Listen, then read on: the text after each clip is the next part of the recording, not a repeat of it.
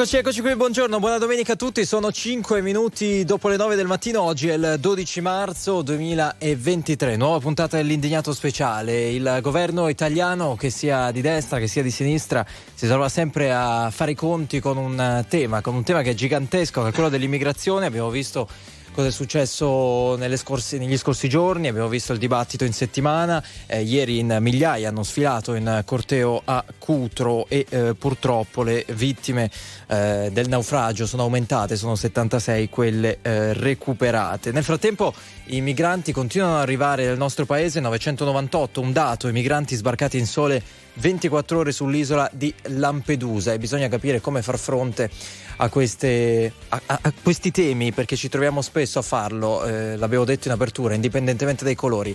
In apertura dell'Indignato Speciale apriremo un collegamento con Cutro, proprio con il sindaco, che in settimana ha ospitato anche un Consiglio dei Ministri straordinario sul tema. A Roma, Davide Giacalone, buongiorno. Buongiorno, buona domenica. Andrea Pamparana, ben ritrovato. Grazie, buona domenica. Barbara Sala. Eccoci, ben arrivato Enrico Galletti, buongiorno ancora a Luigi Santarelli. Buona domenica. Buona oggi, domenica e ben trovati. Eh, che oggi è il festeggiato speciale, non l'indignato speciale, il festeggiato speciale. Vi si aspettiamo. Si avvicina a un'età matura, piano piano però. zero due venticinque quindici quindici, cominciate a chiamare.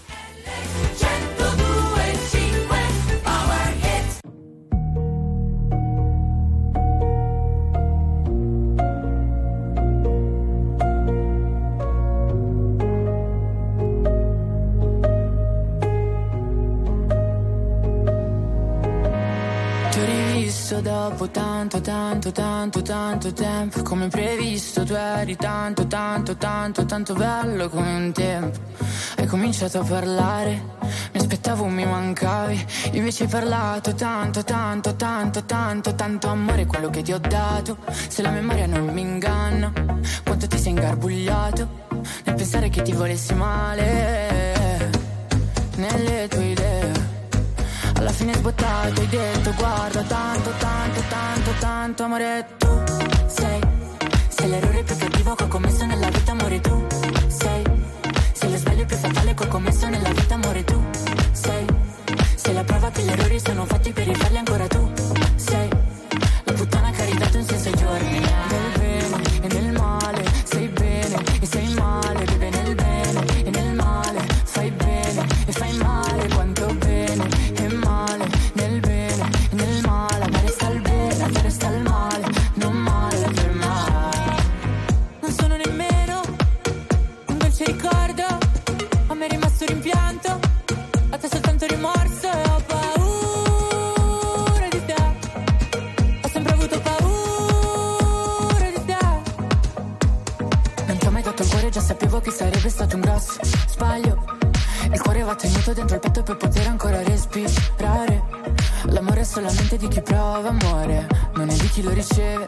E io che l'ho provato ad ogni tocco tuo, posso dire che a me è rimasto il bene, a te il male, a me il bene, a te il male, beve nel bene e nel male, fai bene e fai male, quanto bene e male, nel bene e nel male, a me resta il bene, a te resta il male. Tu mi hai saputo solamente dire amore, amore, amore tu. L'errore più cattivo che ho commesso nella vita amore tu sei, sei lo sbaglio più fatale che ho commesso nella vita amore tu sei, sei la prova che gli errori sono fatti per rifarli ancora tu sei, la puttana che ha ridato un senso ai giorni. Dopo tanto, tanto, tanto, tanto tempo, era tanto, tanto, tanto, tanto tempo, dopo tanto, tanto, tanto, tanto tempo, era tanto. L'unico sei tu con cui ho fatto l'amore, facendo l'amore, amore tra tutti. Hai pagato il mio corpo a parole, parole dolci, sarò una puttana, ma sei peggio di me, perché di tutto quello che ti ho dato potevi tenerti tanto, tanto, tanto di quel bene, nel male, di bene, nel male, bebe di bene, nel male, di bene, nel male, un po' di bene, nel male, di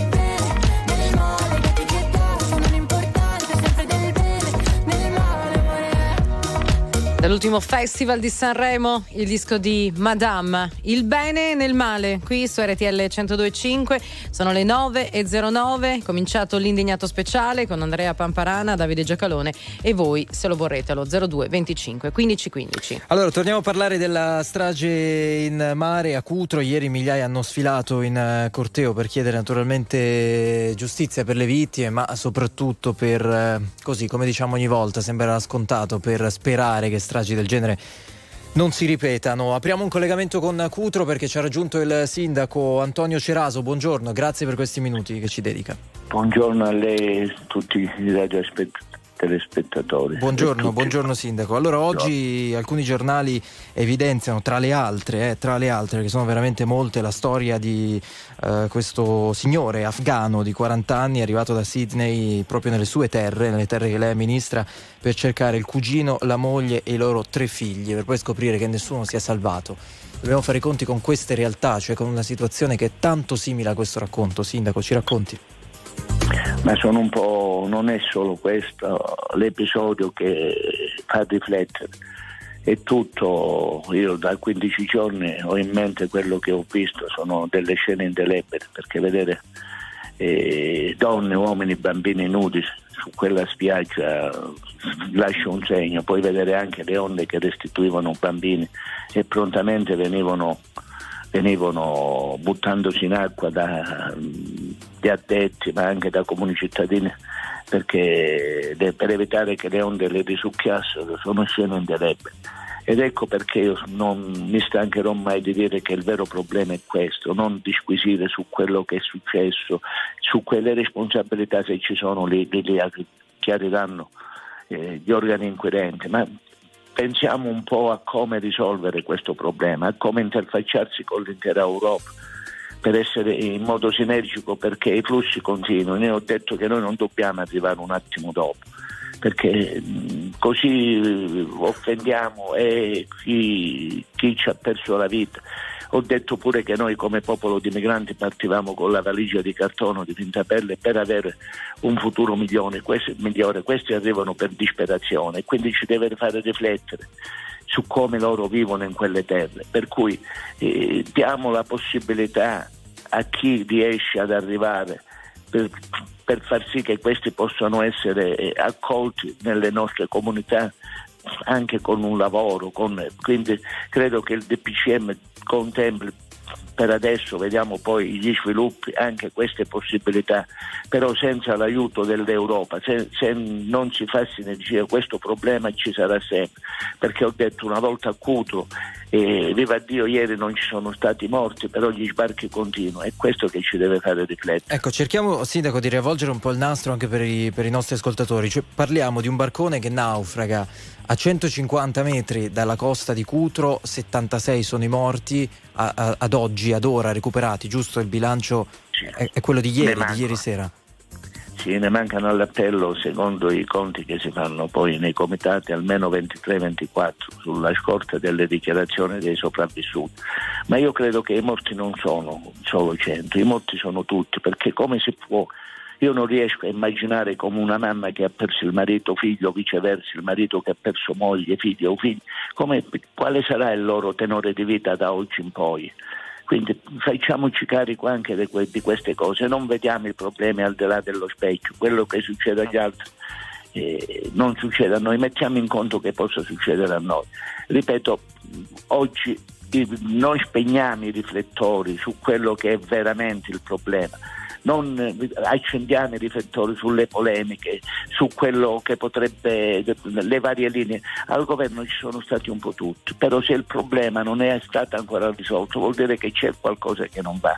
Non penso che siano stati sprovveduti i primi o adesso. Io credo, credo che se siamo riusciti a fare noi sinergia, piccole entità, piccoli comuni, per una volta sola, per una volta sola dimenticassero i governanti l'idea, l'ideale politico, l'idea politica, e facessero energie in modo da portare all'Europa un grande segnale per poter risolvere questo ecco, problema. A proposito di questo, c'è stato in settimana un Consiglio dei Ministri straordinario, no? Lo sappiamo, l'abbiamo raccontato proprio lì a Cutro, e poi questa conferenza stampa finale, la Presidente del Consiglio eh, Giorgia Meloni e accanto a lei due vice premier eh, Salvini e Tajani.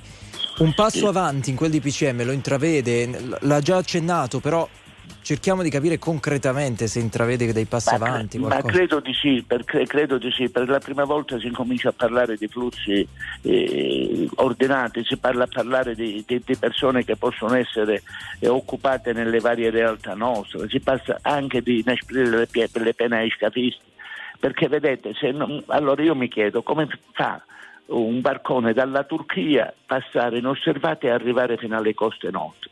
Cioè, vuol dire che c'è, uh, non dico disattenzione, ma c'è un, una sorta di eh, scollamento tra le varie realtà, e quindi questo è pre- prioritario per me, perché se si fa sinergia, se si va tutti nella stessa direzione, io credo che qualche problema lo si migliori, però l'Italia da sola ritengo che non può sopportare tutto. Il sindaco questo. Di Cutro è in diretta su R T L centodue e cinque. Davide, Andrea, Barbara, Luigi, prego. Senta, signor sindaco, sono Giacalone, buongiorno. Sì, eh, buongiorno a lei. Io sono d'accordo con lei, anche in questi giorni abbiamo cercato di, di dire e di raccontare questi fatti non puntando su, sulle responsabilità, se ci sono c'è un'inchiesta, la vedremo, insomma. Il, il, il tema è come riusciamo a porre rimedio. Lei ha più volte citato la necessità di, dell'intervento europeo, della sinergia europea. Su questo volevo farle, dirle una cosa e, e, e sentire cosa ne pensa. Vede, sono anni che governi di diverso colore, a diverso titolo, a seconda delle, delle circostanze, hanno chiesto, questi sono fatti, non opinioni, hanno chiesto o alla, alle istituzioni dell'Unione Europea o detto, vabbè, guardate, noi, noi italiani ci facciamo carico del fronteggiare questo problema, quindi l'accoglienza, eccetera, però due cose: A, ci date i soldi, e B, ci consentite maggiore scostamento di, di bilancio, quindi maggiore deficit.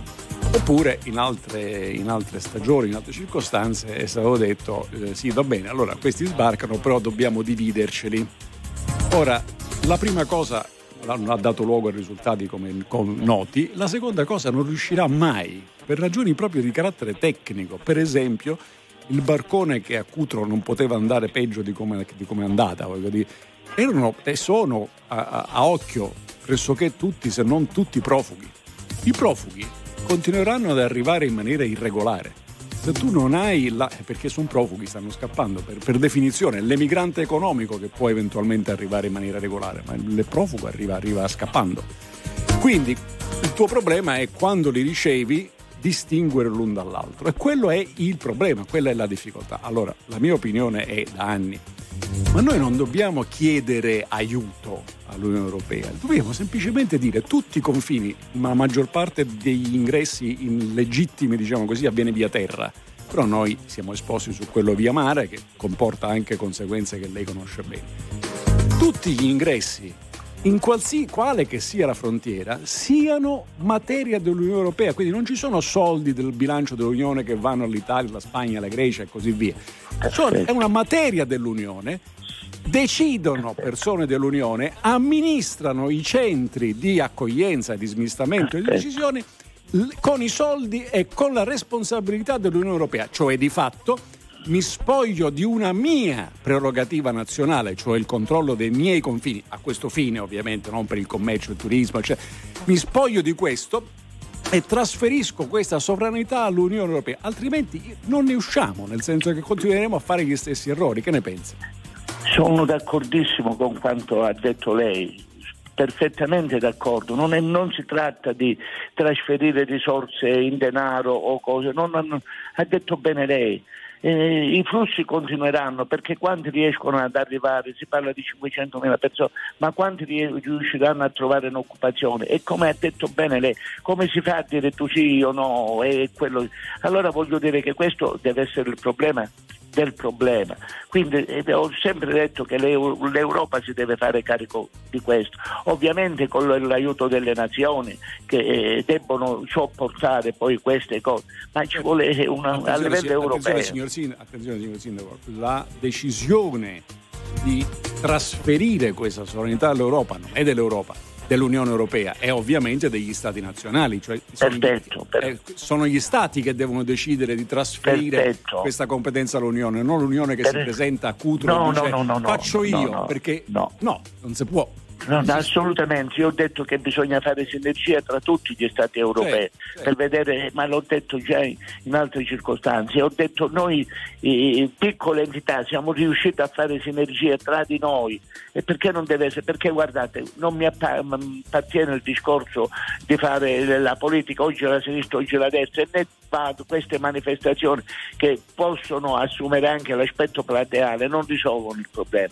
Io ho detto che tutte le nazioni se ne devono fare carico e portarla a livello europeo. Certo, insomma lei dice se la mia comunità, se la mia comunità è riuscita a fare sinergie in questo momento imprevisto, in questo momento di grande difficoltà, allora perché non riesce a farlo l'Europa con i vari stati per magari cercare Dai, di invertire il punto. Eh, è chiarissimo. Il punto.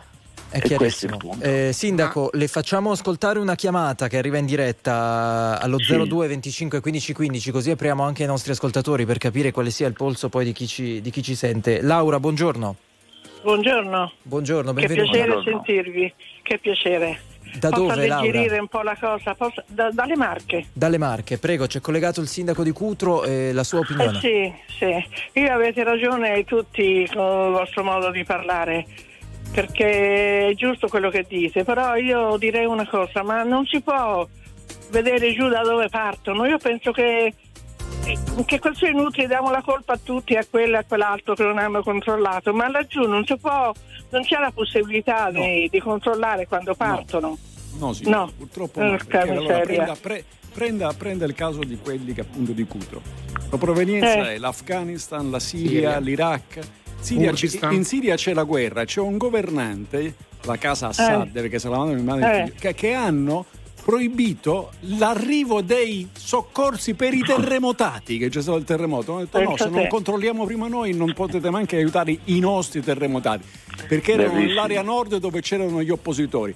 Lei vuol controllare qualcosa in Siria, deve andare a fare la guerra in Siria, deve vin- andare, mandare le, le, le forze armate, bombardarli, vincere la guerra e poi controlla sì. Quello che tu- può controllare a- naturalmente in Turchia, eh? è in Turchia.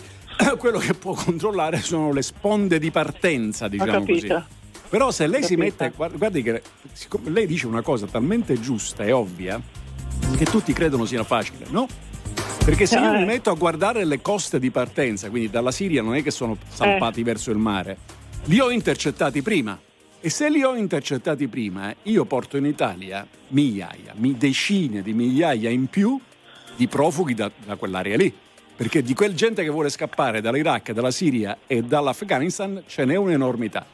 E la ragione per la quale von der Leyen, presidente della Commissione Europea, ha detto, questo rispondendo alla lettera della nostra Presidente del Consiglio, ha risposto sì, magari se facessimo assieme le missioni diplomatiche in questi paesi per fermare i flussi, anzi per fermare scusate, gli imbarchi, anziché che ci andate ciascuno per i fatti vostri e nel frattempo raccog- vi sistemate anche qualche affare, ma l'ha già scritto la von der Leyen. Il problema è che questa decisione non la prende la Commissione Europea, la prendono l'Italia, la Francia, la Grecia, la Spagna, la Cipro. Capito. E ognuno di loro ha particolari interessi. Vorrei fare una domanda. Grazie alla... Laura, intanto eh, ci salutiamo. Grazie. Vai, aggiungerei al sindaco. Aggiungerei sì, in tal senso.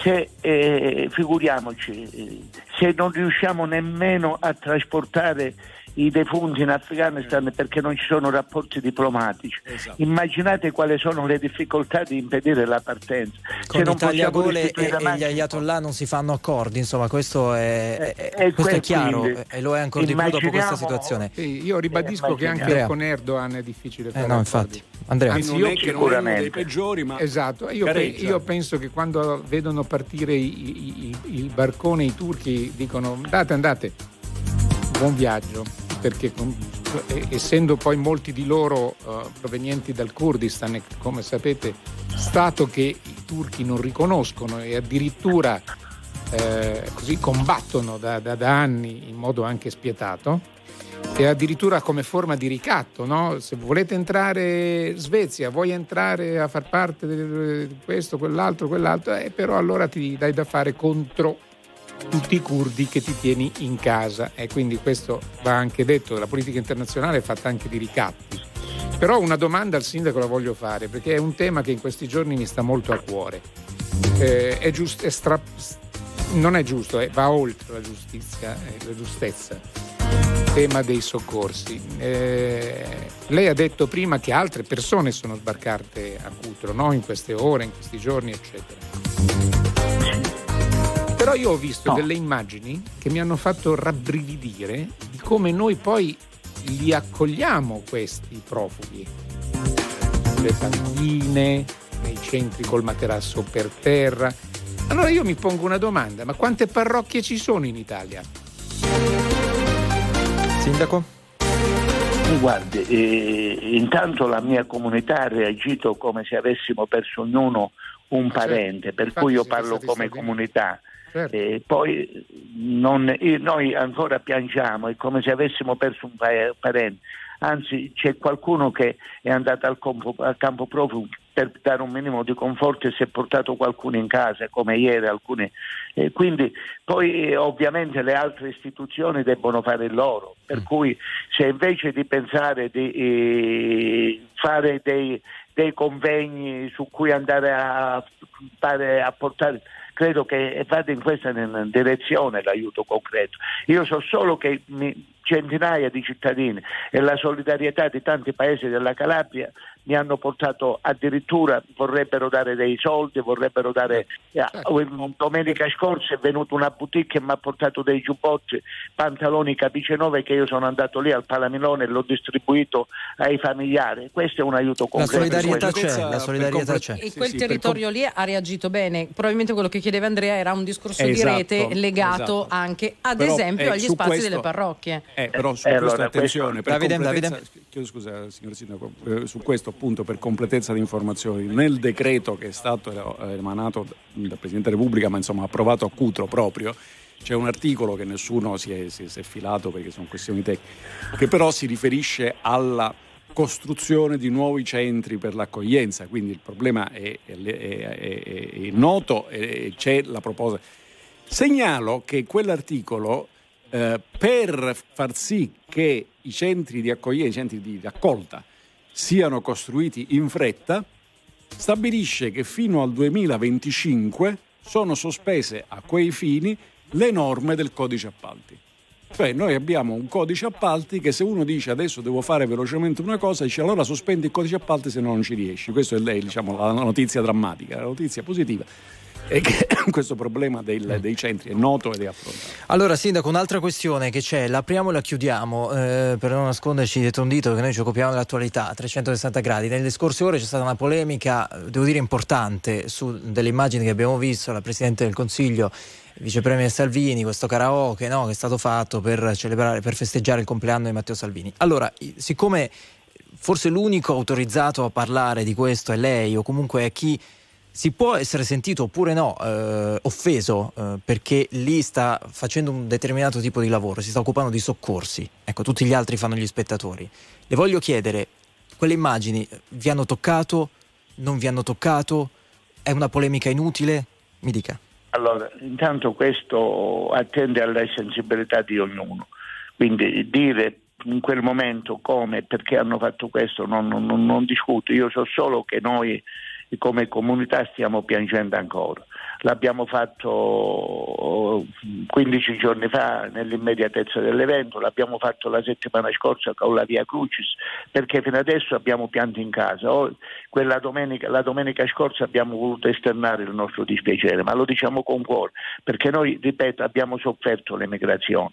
Sofferto ma non in questi termini. Noi partivamo con la valigia di cartone o di fintapelle, questi arrivano per disperazione, per cui se qualcuno ha pensato non, non, non, non, non mi tolgo, io resto nella mia, con la mia comunità nel profondo dolore, perché noi gli strascici di questa vicenda la vivremo sempre, perché io come come, come volano di sviluppo ho messo nel mio programma. Io sono sindaco da tre mesi, ho subito l'alluvione in quei posti e, e pensare per esempio come volano di sviluppo il mare, allora io mi chiedo, in sette chilometri di costa con quale animo ognuno di noi va a buttarsi in quelle acque sapendo no, no, che sono morti? Questo è chiaro, questi... Sindaco, questo è chiaro, infatti eh. lei è un grande professionista. Mi chiedevo solo, mi chiedevo solo perché mi incuriosisce se lei si è sentito offeso come sindaco da quelle immagini. Ma no, lo chiediamo no, a lei, io, non lo chiediamo no, ad altri. No, no, non mi sento offeso perché queste cose non attendono la mia persona, io vado oltre, non disquisisco perché sennò perdiamo di, di provventi. Io penso che questo problema deve essere attenzionato a livello europeo, poi le dinamiche personali di quelle che sono le vicende, per loro la vita continua, ognuno poi può fare quello che vuoi. Io vivo sulla, sulla mia pelle, sui miei concittadini questa enorme tragedia. È chiaro. Giovanni collegato posso, al telefono posso... zero due venticinque quindici quindici, vai Davide, poi andiamo da Giovanni. No no, cioè, una, una cosa che ho trovato che dissento dal sindaco, volevo, volevo notificare che l'ha in, in diretta. Guardi che noi siamo emigrati, io sono siciliano quindi leggermente più meridionale di lei, eh, eh, siamo emigrati anche per disperazione e come no, per fame, noi siamo emigrati anche per fame, dalle zolfatare siciliane si, si scappava per, per fame, poi abbiamo ma un'altra non categoria no no ma, era, no ma sto no. scherzando che dissentivo, so perfettamente che conosce questa storia, poi abbiamo un'altra categoria di italiani che come gli afghani di oggi, siriani, non sono emigrati, sono scappati. Sono scappati per salvare la vita, gli ebrei, dopo le orrende e, e, e, e vergognose leggi razziali. Noi abbiamo fatto l'uno e l'altro, questo quindi no, era uno scherzo iniziare così con, retoricamente con lei, però a quanti ci scrivono in questo momento ma perché noi dobbiamo dare i soldi per i clandestini afghani? La risposta è perché lei forse no che scrive queste cose, ma noi siamo un mondo civile. E il giorno in cui smetteremo di essere un mondo civile siamo noi che perdiamo la partita, mica gli afghani. Perché ho detto che i problemi non si debbono vedere al di là dello specchio. Giusto, giusto. Quello che succede agli altri non succede a noi stessi. Allora aggiungo questo, se per un minuto no, ognuno di noi nella vita, un solo minuto diventasse santo, un non solo minuto, ogni essere umano diventasse santo, quante, quante vite si salverebbero, quanti bambini non mortiranno, e chi vi parla è un diavolo, non è un santo. Però voglio dire, questa è la riflessione che bisogna fare. Giovanni al telefono e poi, e poi la lasciamo alla sua giornata che è densa di impegni, caro sindaco. Giovanni, benvenuto. Buongiorno a voi, io sono da Corigliano Calabro, in provincia di Cosenza, sulla fascia ionica, vicino mm-hmm. Cutro e vicino ovviamente anche Crotone.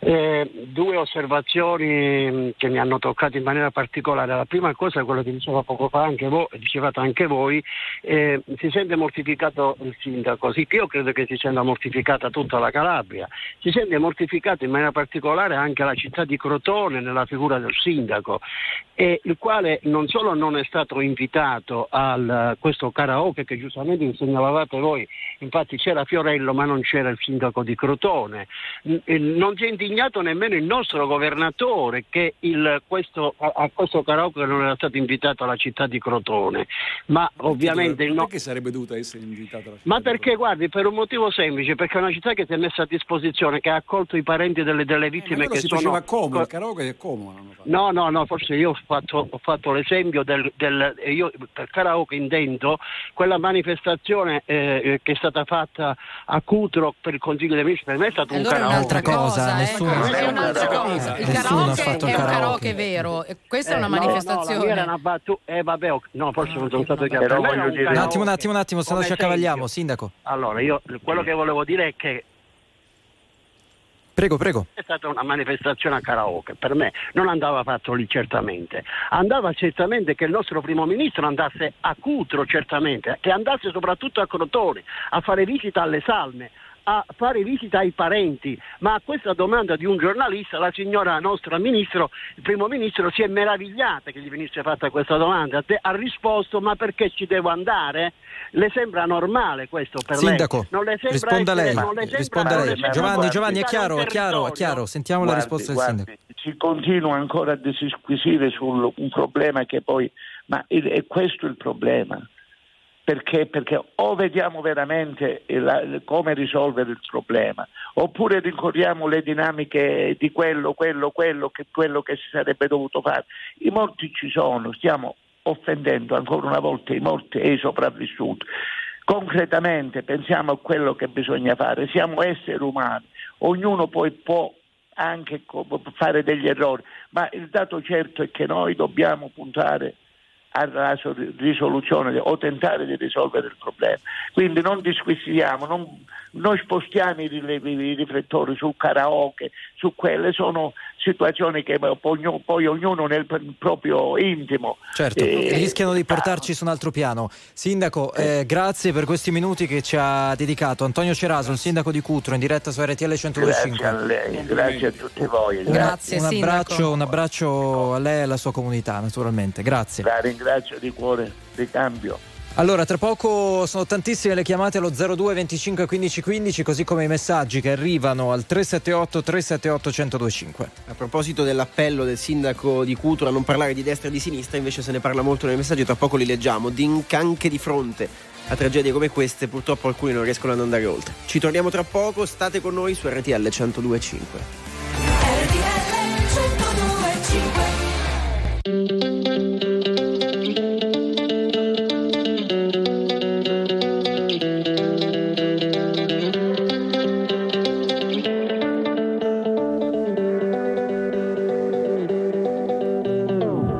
Partirò di notte, ma senza commentare,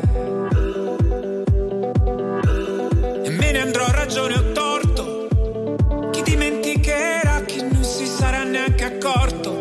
Perché la vita è bella, perché la vita è rara, perché se guardo da dove sono partito, forse non troppo ma fatico. Dove se ovunque sto male, mi trovi ancora qui, ma forse no. Il dolore che ho addosso è solo nostro. Ma inizia una canzone e tu, e tu balli, balli, ma dici ballo, ballo in vano. Non mi guardano, io sì. E tu corri, corri, ma corri meno, corri vano. Non è tanto, ma balla per me. Balla per me, balla per me, balla per me, balla per me. Belli da un passato in salita, a un presente a fatica. Roma ci difenderà ancora, se non per sempre almeno per. Dove se ovunque sto male un po', mi trovi ancora qui, ma forse no. Il dolore che ho addosso è solo nostro. Ma inizia una canzone e tu, e tu balli, balli, ma dici ballo, ballo in vano. Non è tanto, ma balla per me, balla per me,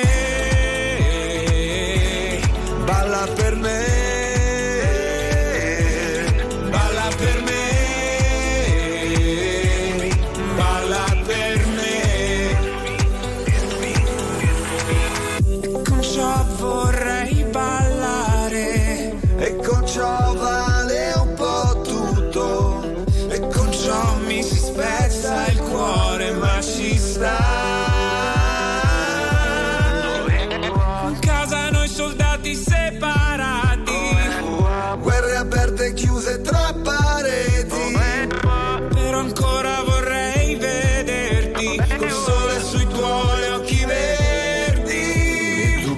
Balli ma dici ballo, ballo in vano. Non è tanto ma balla per me, balla per me,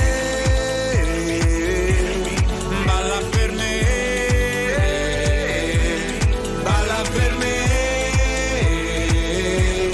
balla per me. Dal duemiladiciannove Tiziano Ferro insieme a Lorenzo Jovanotti, balla per me. Sono le dieci meno venti del mattino, siete su R T L centodue virgola cinque, la domenica dell'indignato speciale.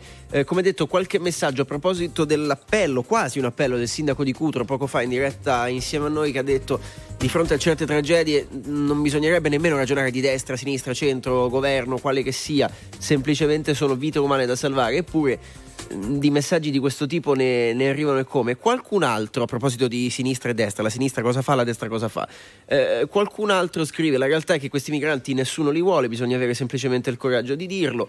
Addirittura qualcuno ha commentato, se ricordate, il parallelismo che ha fatto il sindaco con l'emigrazione degli italiani, con mm-hmm. la famosa valigia di cartone. Ebbene, noi, ci scrive qualcuno che non si firma, andavamo con le valigie di cartone, questi migranti, che scrive anche tra virgolette, sbarcano in Italia, pagano dagli otto, la famosa cifra torna sempre, ai diecimila dollari. Ecco, beh, allora non, è, non sono messi come eravamo messi. Pagavano, pagavano anche i nostri migranti. I biglietti lo pagavano. Pagavano non solo il biglietto regolare della, della ferribotto, ma pagavano anche il, il, lo scafista sì, criminale, sì, sì, sì. che all'epoca non faceva, lo, non fa, che che faceva lo scafista, faceva l'intermediario, e lo pagavano eh, una parte, perché non è che tutto è sempre tutto uguale, una parte della nostra immigrazione l'ha pagata anche per eh, entrare illegittimamente in altri paesi, compresa soprattutto la Francia, ma perché avevamo, abbiamo ancora il confine con la Francia.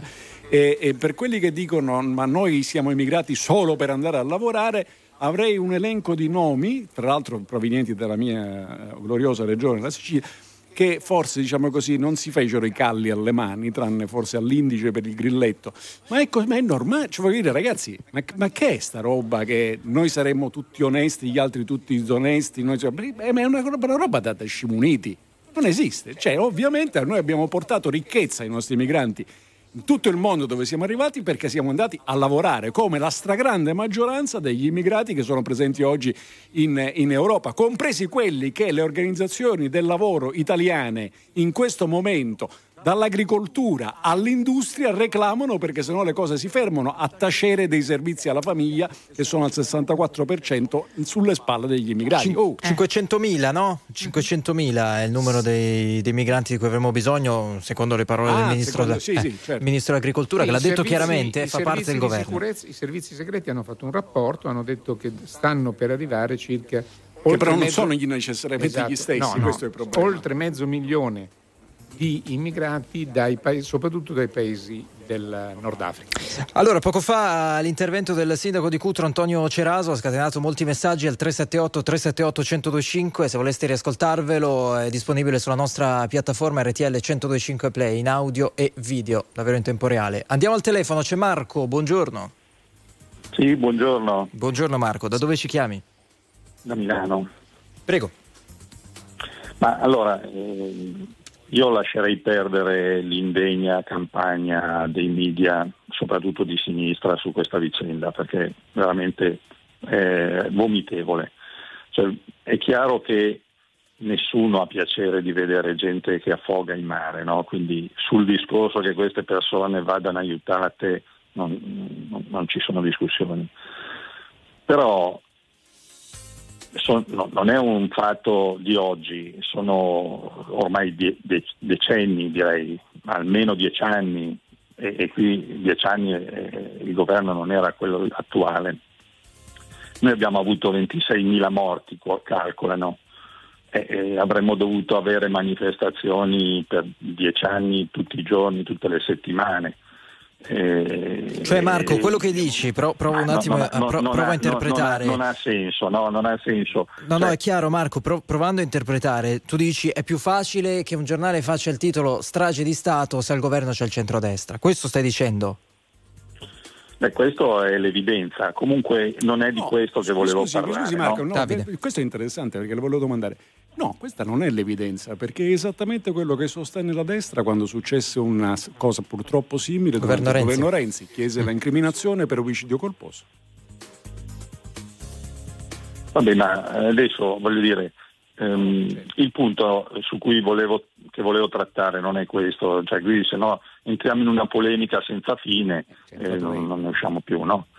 No, questo eh, allora, è il tema il che punto, ci ha portato punto... lei però all'attenzione. Allora qual, no, qual, no, è, il punto? Ma, qual eh, è il punto? Se, se, seguivo il, il discorso che facevate, no? Quindi eh, solo per quello. No, il punto è, è questo, noi dovremmo guardare eh, con un po' più di prospettiva il problema, cioè non, non, non possiamo ragionare sempre sull'emergenza e sull'immediato. Se Eh, giustifichiamo il fatto che per motivi economici la gente debba poter muoversi liberamente, Noi dobbiamo aspettarci non cento, mille, alcuni milioni e forse decine di milioni di persone che dalle zone povere del mondo verranno nella ricca Europa. Questo non ha, non ha solo conseguenze economiche, questo ha delle importantissime conseguenze culturali e metteremo a rischio non solo il benessere, perché quello uno potrebbe anche decidere, va bene, ci portiamo a livello tale di benessere sì, no, ma economico chiaro, ma chi è che, che ha mai detto che possono muoversi liberamente? Ho capito, no? ma, ma il problema è, è che, po- è che porteremo fatto, anche gente una domanda, che... chi è che, aff- che ha, chi è chi è quale parte politica, culturale, persona che ha detto che possono muoversi liberamente, dovrebbero muoversi liberamente? Chi? Beh, eh, chi ha fatto qualcosa per evitare? No, quello è un altro discorso. Avvenga. No, no, no, eh quello no, è un altro è discorso. L'hanno discorso. fatto tutti, tutti, tutti. Tutti. Appunto, tutti, sto dicendo... tutti a turno, tutti a turno e tutti senza riuscirci. Tutti hanno fatto di tutto per evitare no, tutti, che tante vere... in realtà non hanno no, fatto ci sono nulla. I centri dell'accoglienza, si sono sono preoccupati. No, no, no lei ha detto, lei sono ha detto, preoccupati chi... dell'emergenza, no, scusi, ma scusi, non hanno fatto continu... nessuna eh, certo, azione grazie. concreta. Esatto. Ma nessuno ha mai sostenuto che ci si debba poter muovere liberamente per ragioni economiche ad emigrare. Nessuno. Che io sappia, ma, que- lei ma, questa, è, ma questa è il, la conseguenza inevitabile. Cioè, se noi accettiamo ma l'idea. Non è vero, che sbarcano termo... adesso come sbarcavano prima, come sbarcheranno domani, un altro discorso. Ma nessuno Punto. ha mai detto che ci si possa muovere liberamente. Sa cosa c'è? Ma, guardi, scusi, ma, c'è, ma, un, ma, c'è un problema ma, ma grosso allora, allora in questo paese fare... di guelfi e ghibellini, che quelli di destra sono convinti che quelli di sinistra Giacalone. siano il male. E quelli di sinistra sono convinti che quelli di destra siano il male. Purtroppo Giacalone, non è così, no, la realtà se ne frega che lei favore. sia un tifoso di destra o di sinistra. È l'accoglienza, nel senso che sbarcano, sono sbarcati con la destra e con la sinistra e sono stati trattenuti nei centri per l'accoglienza dalla destra e dalla sinistra. In compenso, nessuno ha mai sostenuto che si possa entrare liberamente, nessuno ha mai sostenuto una, una simile bischerata, mentre oggi giustamente il governo Meloni ha ragione, giustamente dicono sì, ma i decreti flussi non possono essere così al di sotto delle necessità e quindi il governo di destra in Italia giustamente aumenterà le quote degli immigrati regolari. Marco. Sì, senza Questa risolvere il problema, questo non risolverà minimamente il problema. Eh, vabbè, eh... Perché allora, scusa eh, Giacalone, una, un ragionamento semplice. Se anche aumentiamo le quote dei regolari, cosa impedisce agli irregolari di continuare a venire? Nulla, subito, perché non c'è, non c'è nessun, glielo, nessun glielo rispondo, sistema rispo- ad oggi Le rispondo, valido. Se vuole la risposta è molto più breve della considerazione retorica. Ah, allora, è molto semplice. La dia al governo, allora. No, è molto semplice. No, ma certo, ma è ovvio, lo sanno benissimo, chiunque si occupa di questo tema lo sa. E cioè, Davide? I profughi, l'abbiamo detto prima, già detto, continueranno ad arrivare in maniera irregolare, mentre per quelli che vogliono emigrare regolarmente per venire a lavorare, di cosa di cui noi abbiamo bisogno, sarà molto più facile, sarà molto meno dispendioso e sarà molto più sicuro farlo in maniera regolare. Ecco perché non sceglieranno la via dell'irregolarità. Marco, grazie, quindi, ci, ci e... dobbiamo salutare perché Beh, ci sono... non è una soluzione comunque eh, eh, però è bello questo dibattito perché è costruttivo. Grazie Marco, ci sentiamo Saluto. presto. Grazie, grazie, grazie. Enzo, buongiorno.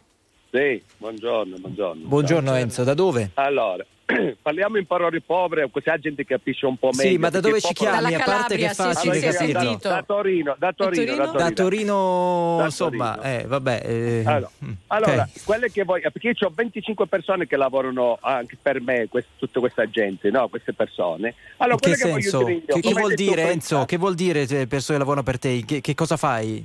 Ce lo devi e spiegare. Facciamo noi il cappotto, facciata e tutto. E speriamo che si decidono di pagare pure. Ok, che quindi azienda di edilizia. Il gioco dei tre cazze che fanno il tre gioco oh, dei cazze speriamo che eh. Allora, quello che hai detto prima, Davide, la sinistra, la destra che besticciano l'uno con l'altro, questo vizio so dovrebbero anche togliere un po', perché se besticciano l'uno con l'altro, cioè queste cose non vanno bene per l'Italia, ma anche per l'estero, per l'Europa.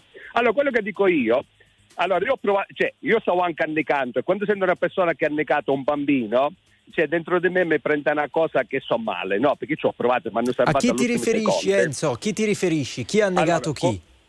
Ah, qua, qui ah, tutte queste persone che eh, sono state negato, cioè, no? eh, ah, eh, eh, vabbè. Cioè, che sono so, so negate tutte queste persone. Siccome, cioè, quando uno annega, io l'ho provato perché l'ultimo secondo mi hanno salvato a mare, no? Era successo un casino e mia figlia l'hanno salvato per prima. Allora quello che voglio dire è che si accusano. Allora se io vado a mare e ci metto su un po' di bambini e ci metto su un po' di adulti pure, no? Ci dico vieni, attraversa, attraversa, attraversa, questi annegono, succede un casino, cioè io vado in galera. Ma se ci dico non salite sulla barca, state lì, non partite, state lì, e queste qua si mettono sulla barca e arrivano, cioè partono e annegono, io c'entro qualcosa? Eh sì, però bisogna vedere qual è l'alternativa, cioè sì. Qual è il motivo che li ha spinti no, senta, a salire senta, nonostante senta, le immagini. Senta, senta, le immagini, le, le, le, le racconto una pagina bellissima di storia, La Spezia. La Spezia è stato una porta di libertà perché da Spe- dalla Spezia partirono molti italiani. Italiani sì, vabbè, che però scappavano buono, che bo- sai buono, erano ebrei, erano ebrei, stavano scappando. Ma sì, Davide, eh, però e sono scappati mai... in condizioni di irregolarità e di insicurezza, tant'è che purtroppo nelle rotte verso Israele eh, qualcuno che era all'epoca la Palestina sì, sì, sì, qualcuno, qualcuno è anche affond- è stato affondato. Ebbene, lei a quelle vabbè, persone ma... avrebbe detto stai a casa se no annecchi? No, ma perché no, se Davide, avesse detto Davide, stai a casa se no annecchi mm? Quelli finivano no, ad Auschwitz. No, ma no, ma se io metto sopra una barca, bambini, persone tutte, dico attraverso il fiume, mettete su, vieni. E che dovevano scappare qua, gli ebrei italiani? Solamente gli adulti, i maschi adulti. Ma perché stai dicendo? Ci dobbiamo salutare Enzo. Quelli venivano dalla Siria dove si muore, dall'Afghanistan dove si muore, dall'Iran dove si muore. Ci dobbiamo salutare Enzo. C'è un'altra ascoltatrice, se no non riusciamo a mandarle in onda. Ciao Enzo, dobbiamo chiudere qui. Rosa, buongiorno. Rosa, Rosa, Rosa, buongiorno. Buongiorno, Rosa, buongiorno. Rosa, non litigate, non Infatti, litigate vedi perché che... il problema non lo risolve nessuno. Vedi Io che ci viene in soccorso. Da dove, da dove però? Da Forlì, Forlì, Vai. Romagna, Romagna. Vai. Io volevo far solo una domanda a Giacalone e a tutti voi. Ma perché quando c'è stato Salvini degli sbarchi ce ne sono stati seimila e poi dopo sono aumentati? Che cosa ha fatto lui per bloccare queste cose? Rispondetemi. Rispondo molto volentieri. Allora, eh, ha continuato, ma l'ha detto lui, eh, l'ha detto il, eh, l'allora vicepresidente del Consiglio, ancora oggi, scusate, vicepresidente del Consiglio, Salvini. All'epoca era anche ministro degli interni, come lui disse a questi microfoni, perché c'è un'intervista che facevamo, lui disse, ho continuato, ha fatto un buon lavoro il mio predecessore, che era Minniti, Partito eh, Democratico, eh, eh, eh, Partito Democratico e eh, mh, ho continuato il lavoro che ha fatto lui e quindi gli sbarchi che erano cominciati a diminuire significativamente con Minniti hanno continuato a, di- a diminuire. Questa è la risposta alla sua domanda, però la, c'è un altro pezzo che è molto più interessante. Che aveva fatto Minniti? Minniti aveva preso accordi Anche, il ministro Minniti aveva preso accordi anche con le organizzazioni non esattamente governative, diciamo, semitribali eh, in Libia e avevano, fa- avevano fatto dei centri di raccolta dall'altra parte, che era la ragione per la quale diminuivano gli sbarchi da questa, perché si raccoglievano da quell'altra parte in condizioni, diciamo così, di forze di sicurezza, ma non del tutto accettabili dal punto di vista umano. Ragione per la quale Minniti è stato lapidato dai suoi, cioè da quelli del Partito Democratico. Gli altri hanno provato a cancellarlo, questa è la risposta alla sua domanda, ecco perché non continuano quelle politiche, perché normalmente chi le fa ci rimette. Grazie Rosa. Ci rimette, voglio dire, ma sì, grazie Rosa, Rosa. Al volo, al volo. Al ci volo. Rimette, voglio dire, mi, fa, mi fanno ridere comunque la, eh, i politici. Ci rimette, dovranno guardare gli interessi di quelli che sbarcano, ah, poveretti, e eh, questo, questo gli interessi l'altro... degli italiani. E eh, questo è l'altro fronte però, ma lei ha fatto bene a sottolinearlo perché è quello che pensano molti. Grazie Rosa, grazie a tutti, ci sentiamo tra poco. La musica di R T L centodue e cinque cavalca nel tempo. La più bella musica di sempre. Interagisce con te. La più bella di sempre. E adesso ti sblocca un ricordo. I've been biding my time. Been so subtly kind. I've got to think so selfishly, 'cause you're the face inside of me. I've been biding my days. You see, evidently it pays. I've been a friend with unbiased views and then secretly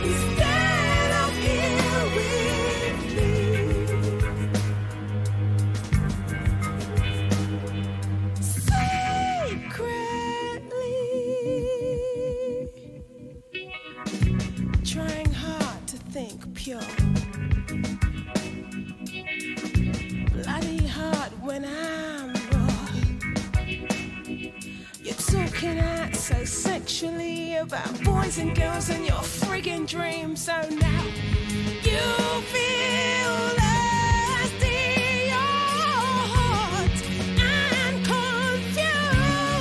You wanna do so,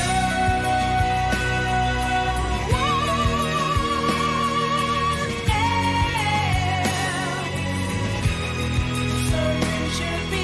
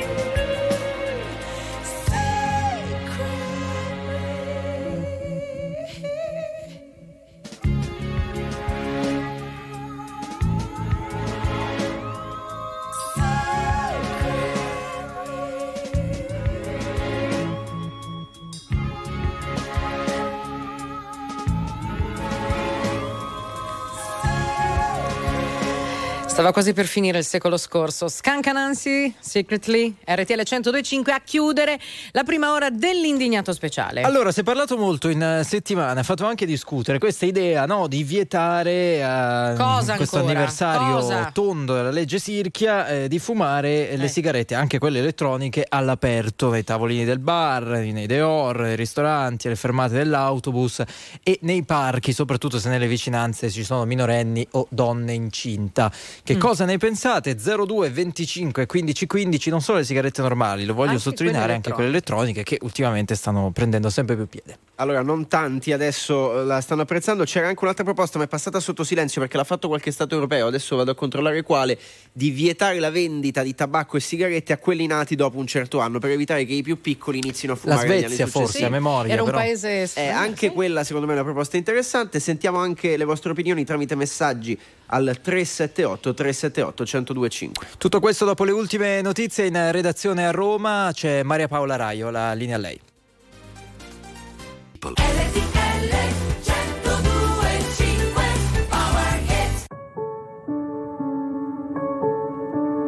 Siamo i soli svegli in tutto l'universo e non conosco ancora bene il tuo deserto.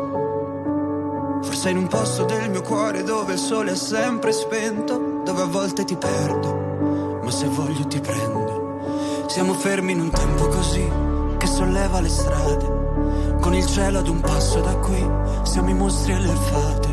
Dovrei telefonarti, dirti le cose che sento, ma ho finito le scuse e non ho più difese. Siamo un libro sul pavimento in una casa vuota che sembra la nostra. Il caffè col limone contro l'hangover sembri una foto mossa. E ci siamo fottuti ancora una notte fuori un locale, e meno male.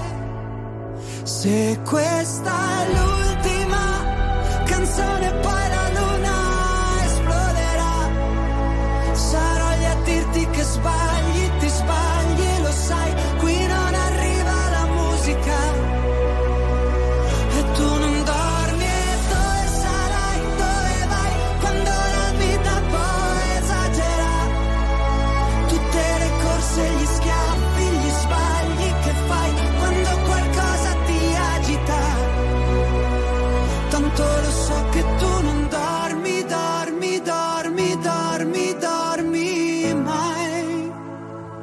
che giri fanno due vite.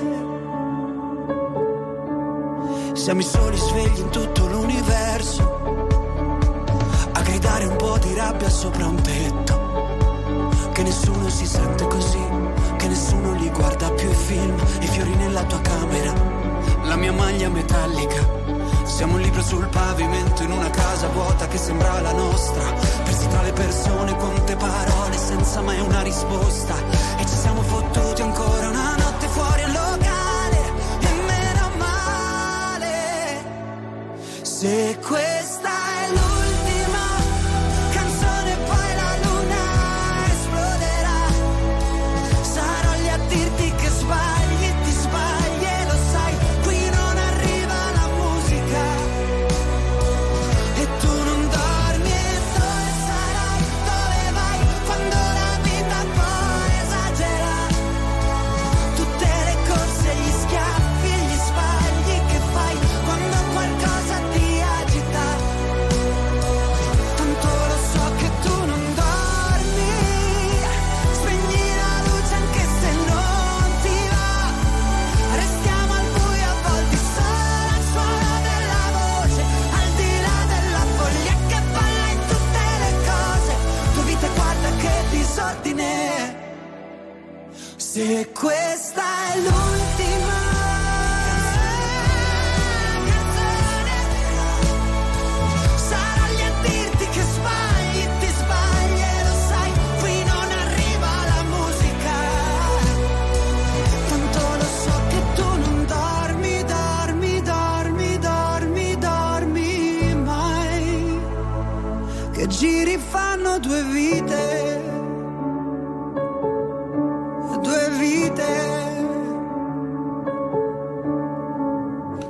Due vite, Marco Mengoni su R T L cento due e cinque, dieci e sette minuti, si apre così la seconda ora dell'Indignato Speciale. Buona giornata a tutti, due studi collegati, eh, Roma con Davide Giacalone e Andrea Pamparana, Milano Barbara Sala, Luigi Santarelli e Enrico Galletti. Allora, sta facendo molto discutere la possibile bozza di legge elaborata dal Ministro della Salute eh, Schillaci, eh, stando in indiscrezioni finora circolate, presto in Italia potrebbe essere vietato fumare una sigaretta anche elettronica all'aperto, nei tavoli di bar e ristoranti, fermate dell'autobus e nei parchi pubblici. Che cosa ne pensate su questo? zero due venticinque quindici quindici. Stiamo per raggiungere la nostra prima ascoltatrice, si chiama Maria Francesca. Buongiorno. Buongiorno, buongiorno, chiamo da Palermo.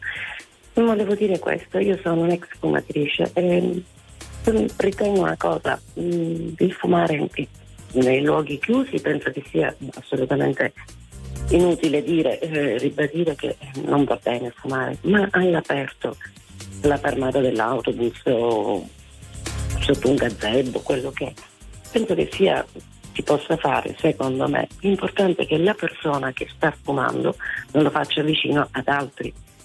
Poi se dobbiamo esacerbare le cose, dire beh, mi arriva il venticello col, col fumo, beh, quello mi sembra eccessivo, perché se io sono alla fermata dell'autobus e mi arriva dal tubo di scappamento tutto quello che arriva, non penso che sia peggio o meglio del fumo della sigaretta. Cioè, non è che vietiamo dare la circolazione delle auto, perché in qui eh, infatti, non è che cerchiamo. Però stiamo cercando con le auto di andare in una direzione che sia un sì, pochino più green, per perfetto, motivi magari stiamo, più grandi, ecco, però perfetto, stiamo cercando, su questo non c'è dubbio. Io parlo mm. sull'immediato, perché ripeto, parlo da ex fumatrice.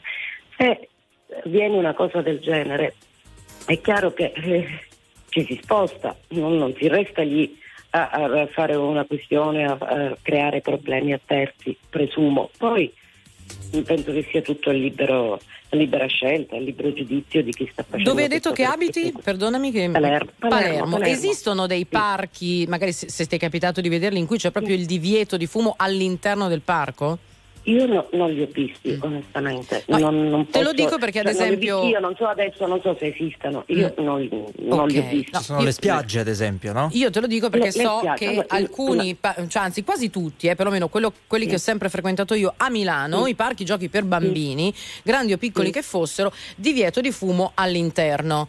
Eh, altrove eh, no, nel senso che tu nel parco mm. puoi fumare io, liberamente. No, non, so, non so dire se qui a Palermo, in Sicilia, nella mia realtà c'è questo divieto. Sulle spiagge è chiaro che se io sono in una spiaggia libera, libera significa libero, posso, posso entrare con cani, con qualunque cosa. L'importante è che ci sia un controllo qualora l'utente non fosse in grado di gestirsi o mettere in condizioni la persona di non creare problemi ad altri, di spostarsi, cioè, al mare c'è, c'è il vento, cioè, è una questione vento, magari c'è... più di buonsenso che non andrebbe esatto, neanche normata, mi sembra di capire, infatti, no? Secondo me ma sì, sì, chiedere... di avere dei controlli, signora... un po' come ci sono, sì, prego.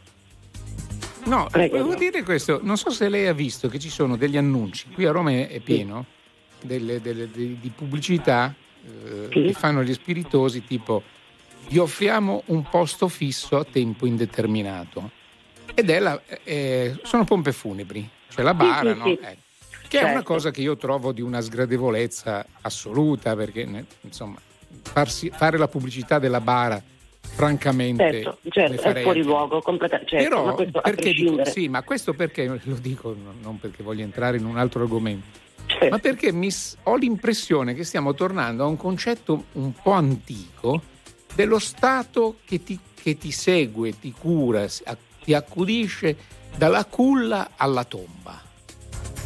Allora no, no, no. Eh, sì, prego, non prego. Lo so, dico, se io mi voglio fumare un sigaro che a me piace, uh-huh. a Barbara abbiamo sentito no, prima fra di l'odore. Noi no. Non ne ho mai Beh, fumato uno, sono, però l'odore ecco, mi dà fastidio. No, io che sono una ecco. persona educata, magari certo. chiedo Barbara posso, ma non gradisco e lo metto nel taschino. E tu dici ciao. Certo. Oppure certo. me ne vado da un'altra parte. Cioè, la nostra relazione è finita. Una forma di buona educazione. Ma è quello no? che dico io, ma è quello che dico io, se io sono sulla in spiaggia e voglio accendermi una sigaretta, mi guardo un po' intorno e dico qualcuno dà fastidio, fumo, mi allontano. Ma vietarlo mi sembra eccessivo. È chiaro, è chiaro. Okay. Della libertà. Per Perché esempio, siamo all'aperto siamo... comunque. È chiarissimo, esatto. Maria Francesca, per ci esempio, salutiamo qui dico... eh, al volo, Bene, vai, okay. vai. Ma poi nei parchi no, volevo dire solo una cosa. Sentiamo, sentiamo Maria marito, Francesca, vai. Come? No, no, prego, anche prego. Mio fuma, sì, anche mio marito fuma il sigaro, non mm. lo fuma a casa, mm. lo fuma all'aperto. Il, l'inquilino accanto, anche lui fuma il sigaro, non lo fuma a casa, lo fuma in balcone. Eh. Il risultato in estate qual è? Che mi entra a casa appunto. Che entra dalle sì, finestre certo. E non posso andare da loro. Pensavo che non tornasse più il marito a casa. Dice che sai, sto fumando. No, penso no. Grazie Maria io Francesca, però, ci salutiamo. Giro, ciao. E lui sì. Okay, cioè, Davide, quello è vado a comprare un pacchetto di sigarette esatto. e poi non torna più. Esatto. Eh, quella è un'altra storia però. Concezio, buongiorno, ascoltatore Raffica, vai. Sì, buongiorno. Buongiorno. Da dove? Eh, siamo da Pescara. Prego. Allora, eh, la mia esperienza risale a circa quaranta giorni fa, perché sono stato in Australia per, eh, fino al venti di gennaio, insomma, ecco, il festa natalizia il venti di gennaio. E eh, in Australia sono rimasto a bocca aperta, perché in Australia, in Australia, se vai nella City, il centro di Melbourne, trovi cartelli dove c'è scritto no smoking, no svaporub, e nessuno fuma per strada.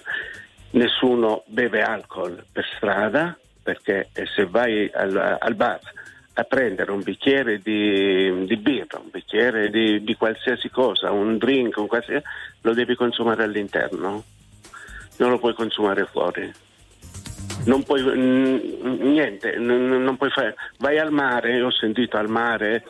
Eh, Al mare eh, praticamente come entri eh, nella battigia, intanto non ci sono concessioni balneari, tutta la costa australiana sono miliardi e miliardi di chilometri, diciamo, eh, tutta la costa australiana è aperta al pubblico liberamente, però prima di entrare nella battigia, quindi... Mh, trovi il cartello, no alcol, no smoking, okay, e, no e questi vapor, livelli sono chiari, la, diciamo la popolazione che usufruisce di quelle spiagge, di, di quelle strade, sopporta bene o male queste regole, da quel che ha vissuto sopporta, lei? Eh, non è una questione di sopportare bene o male. Nel senso che le io, soffre io, non, io non fumo, io non fumo, mm. mia moglie fuma. Però mia moglie in casa se fuma se ne va fuori al balcone mm. perché ok, a me ma sulle spiagge alla, ok, questo è come vi quanti siete regolati voi da canguri per andare da no ma davvero non abbiamo capito però se in queste spiagge, in questi spazi aperti questi divieti vengono rispettati oppure la gente se ne vengo, frega no, vengo, no, no, no, no assolutamente no assolutamente no, vengono rispettati intanto, intanto c'è ehm, c'è una, una penale, una multa di duecento dollari E poi lì eh, diciamo eh, la persona eh, preposta al controllo e eh, non va in divisa. Tu, tu la vedi, nascondi la sigaretta, nascondi la bottiglietta di birra al mare. No, sta lì a prendere il sole. In borghese, insomma, eh, dai, rispetto. No, no, in borghese, in costume. Vabbè, vabbè. Siamo al mare, fa caldo, ok, ok, eh, chiaro. Grazie, grazie, grazie. Però vorrei ricordare che quelle meravigliose coste australiane, sicuramente fra le più belle del mondo, sono piene di squali, alligatori. Poi ci sono quel, quell'altro che comunque si deve morire. Quell'altro animale un po' quella specie di drago, no? Sì. Non mi ricordo il mai varano, il nome. Il varano. Il varano, ecco, il varano, cioè. Cioè, non è che l'Australia cioè, sì, è un paradiso, una vita terribile. Però lui dice là si sono adeguati a queste regole perché ci sono i controlli. Non capisco ah. perché tanti vogliono andare a vivere in Australia a sto punto. Eh, dove ci sono queste regole. Eh. Allora, Barbara, buongiorno. Buongiorno. Buongiorno Barbara. Ciao. Da Ciao. Dove? Io chiamo Milano, sono in viaggio adesso, sto andando in Liguria, sono okay. in macchina. Vai. Allora, io dicevo che la mia libertà non può essere dove inizia quella di un'altra persona, eh, quindi condivido che il fumatore debba essere una persona rispettosa, ma non possiamo neanche essere ghettizzati come persone della peggior specie, ecco, questo è il mio pensiero. Cioè lei dice, eh, quindi sono contraria a, questi, a queste no, ipotesi di nuova stretta.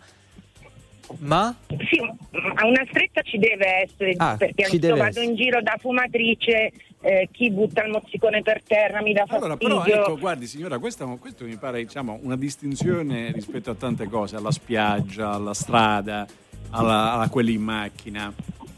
Non penso, sì. cioè, francamente pensare di dover proibire di fumare a tu, ovunque, forse è francamente un po' esagerato. Diciamo. È un po'. Rato, ecco, questo... Però se cominciassimo a mettere la multa di duecento euro per quello che la sigaretta la spegne nella sabbia e ci lascia il mozzicone, potrebbe non essere inutile, ah, ecco. ah, o che la butta per Scusate, terra ecco, non so se voi seguite butta... sì, se... le meravigliose puntate eh, di Poirot. Allora Poirot fuma delle si... i sigarini, le sigarette eccetera eh? Sì. e tira fuori dalla tasca certo, un piccolo certo, portacenere cosa cenere E, sì. tic tic tic. E quando vede qualcun altro, qualcuno di quelli sui quali magari sta indagando, che fa tic tic per terra, il suo sguardo è di indignazione. Ecco, questo è già un aspetto di civiltà. I posaceneri eh, portatili ah, sì. esistono, esistono, si comprano a due euro in tabaccheria. A volte te li regalano eh. al mare, no? no? A me non li hanno mai regalati. Quelli che ti danno l'ombrellone. Su, nei mercatini di antiquariato trovi anche delle cose carine. Allora, Gianni Morandi, Gianni Morandi è venuto in Password qualche mm-hmm. giorno fa, è intervistato su R T L centodue e cinque, lui ha detto non si arrabbia mai, ma quando vede qualcuno che butta no, fuori dal finestrino il mozzicone eh, di sigaretta aspetta, è la volta in cui si arrabbia ed è in grado anche di avere no di fronteggiare quel, quell'incivile eh, sì, ecco, anche perché così. Normalmente siccome tu sei dietro in motocicletta non è che sia proprio gradevolissimo infatti, infatti. Grazie Barbara per essere stata con noi. Che, no, vai fa- a voi. Che vai a fare in Liguria? Piacere, lavoro? Piacere, piacere, piacere con la famiglia, piacere con la famiglia. Una giornata fuori da Milano. Sì, bene. Ma adesso è tardi, non trovi parcheggio, guarda. No, dai, speriamo di no. È aggufata.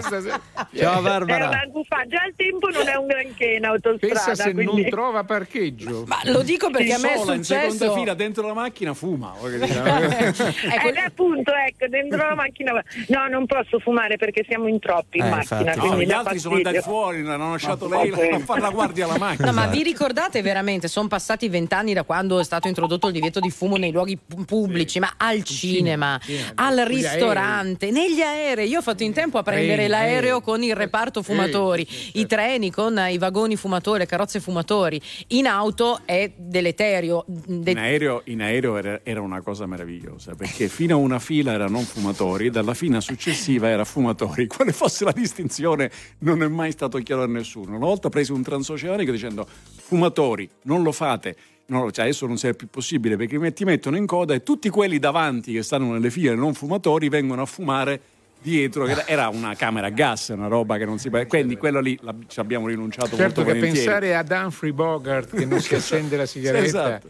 è veramente però voglio drammatico. Dire c'erano state c'era, a Parigi c'era un bellissimo ristorante dove fuori c'era il cartello dicendo si accettano anche i non fumatori eh, eh, eh, eh, ma come gesto di generosità voglio dire. Però questo, questo è un mondo, il cinema senza fumo per, per noi era, era inconcepibile, adesso lo sappiamo benissimo che ma non certo, solo inconcepibilissimo ma, certo. ma è anche si gradevole. Può sopravvivere sì. Allora sembrano sì. altri tempi. Francesco, benvenuto. Ciao, ciao, buongiorno, sono Francesco da Napoli, R T L anche mia, buongiorno. Ciao, ciao Francesco, dici la tua. Io, io voglio dire, può andare anche non bene, diciamo, il divieto di fumo all'aperto, ma per quanto riguarda le spiagge c'è un problema grosso, ma chi controlla? Chi controlla la civiltà delle persone per poter fare delle multe, per poter fare delle sanzioni? Il problema è questo, noi possiamo quello, mettere quello tutti i leggi che vogliamo. Quello è il problema di tutti i divieti, compreso il divieto di sosta. Sì, però noi, noi abbiamo una casa in Puglia, in una delle spiagge che secondo me è più bella d'Italia, che è Torre dell'Orso. E guardi, Caspita. Bambini, adulti, cioè, la gente fuma anche se è vicino ai bambini, cioè, non, non se ne fa nessun problema, cioè, manca, eh. e per loro è normale. E spegne la sigaretta nella sabbia. Quella sigaretta ovviamente con le onde va nell'acqua ehm, e io che mi occupo del sud Italia per lavoro a Palermo, nei tombini, nel centro di Palermo dei tombini c'è scritto il mare viene inquinato da qua, praticamente se butti la sigaretta il mare viene inquinato da qua, mo non ricordo precisamente la frase, però è per sensibilizzare le persone, ma mm. purtroppo n- non c'è controllo, io non... la civiltà manca. Cioè, finché... il... Il... No, però quello che diceva prima eh, Davide, eh, secondo me è essenziale, cioè questo stiamo certo. facendo un passo oltre, no? Cerchiamo di eh, eh, come dire, disincentivare il fumo di sigarette e anche quelle elettroniche, ma non siamo riusciti ancora a disincentivare l'abitudine di buttare il mozzicone per terra, che è una cosa eh, ma... diciamo un po' più facile ma... da combattere, ecco, un po' più facile. In realtà basterebbe, non è che li puoi punire mai, nessuna no, cosa, no. nessun divieto, no, mai no. punibili tutti. Però basterebbero un po' di multe, farebbero notizia, la gente, e la gente non lo farebbe. Punto. Guardi, siccome guardi, non esiste una sola multa, credo, diciamo, per eh, cicca nella sabbia o, o sul marciapiede o nel tombino, e il risultato è che è un, è un, è un divieto falso, nel senso che non definiscono sì. non essere inosservato. In Italia... In Italia c'è una spiaggia in Sardegna, forse è quella lì della Pelosa, che c'è il divieto di fumo e lo rispettano. Lì c'è, lì c'è il divieto di qualsiasi cosa. Sì, pure, pure di, di d'accesso se sei sì, sovrannumero. Sì, però lo rispettano. Mm. Cioè, secondo me in, in Italia per poter far rispettare qualsiasi legge, e guardi, vengo da Napoli, cioè sono di Napoli, quindi lo so. Ma sarebbe educare la cittadinanza attraverso le sanzioni, togliere i soldi dalla tasca, perché noi purtroppo qua non mettiamo una cintura di sicurezza, ma non per quella ignoranza, ma se invece si fanno tappeti a multe a controlli, controlli a tappeto. Io non metto la cintura perché ho la sanzione, non per sicurezza. No, no, ma infatti ma, ma, ma guarda che su questo c'è stato però un cambio di mentalità, eh? Anche sulla cintura di sicurezza ah. quando è entrato l'obbligo eh, sembrava ben sì, che dovessimo vero, vero. Eh. Però a Napoli, a Napoli ancora adesso si ah. può comprare il blocca, il blocca cintura sì. senza mettere la cintura sì. per, le, per le macchine che fanno bi bi bi, poi cioè, stai zitto. Parli sempre per e poi c'era dire. La genialata iniziale della maglietta con la, con la, con la, con, con la cintura incorporata. Mamma mia, incredibile, incredibile. Francesco, grazie, grazie mille. Grazie, grazie. Grazie. grazie. grazie. Solo a Napoli è geniale. Geniale, geniale nella follia, perché uno dice "Ma perché metti la cintura, fai prima?" No? È bellissimo questa signora Barbara, con le nostre eh, rivolta a te Barbara, eh. con le nostre autostrade, ora che la signora arriva in Riviera trova il posteggio se perché stanno già andati. Tutti rientrando a casa eh, eh, e arriveranno domani perché ci sono i lavori. No, non Vabbè, lo so se poi, poi, poi diciamo che alcune autostrade eh, funzionano bene per fortuna, sì, eh, per certo. fortuna. No, no, ma però è, quella è una zona una in cui sappiamo su, certo. che si fa fatica. Tra- il traffico è dovuto al fatto che molta gente si sposta eh, eh, contemporaneamente, è, che... è colpa del, dell'asfalto. A proposito strana. Di spiagge, rimanendo così, ci saranno le spiagge, sai che ci sono le spiagge per chi ha animali, le sì, spiagge certo. per nudisti Beach. Esatto, le spiagge per nudisti, adesso ci saranno le spiagge per fumatori mm. Se tu sei nudista e fumatore, cosa fumatore, fai? Con animale, con animale, con animale cosa fai? Al seguito. Allora, Antonio, sei con noi? Penso che prevalga l'animale. Sì, secondo me prevale la nudità. È in te, però. Vabbè, non lo so. Vabbè. Antonio, tu che cosa sceglieresti tra queste tre necessità? Eh, impellenze, vai. Allora, il mio pensiero è che queste leggi sono necessarie perché, come avete detto voi anche qualche secondo fa, eh, alla base di tutto c'è una mancanza di educazione, una mancanza di rispetto delle regole che già ci sono.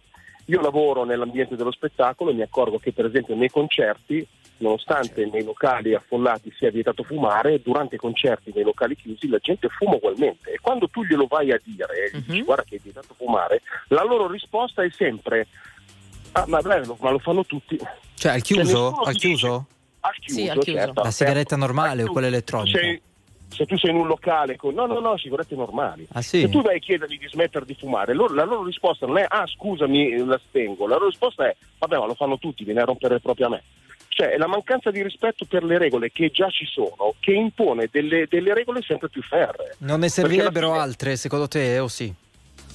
Assolutamente sì, perché io vado in al- io viaggiando per lavoro, mi capita spesso di andare in alberghi, io mi faccio cambiare la stanza quando entro nell'albergo e sento che c'è stato un fumatore che ha fumato nella stanza, sì, di albergo. È, è chiaro, però tu dicevi però tu dicevi una cosa importante, cioè le regole ci sono già.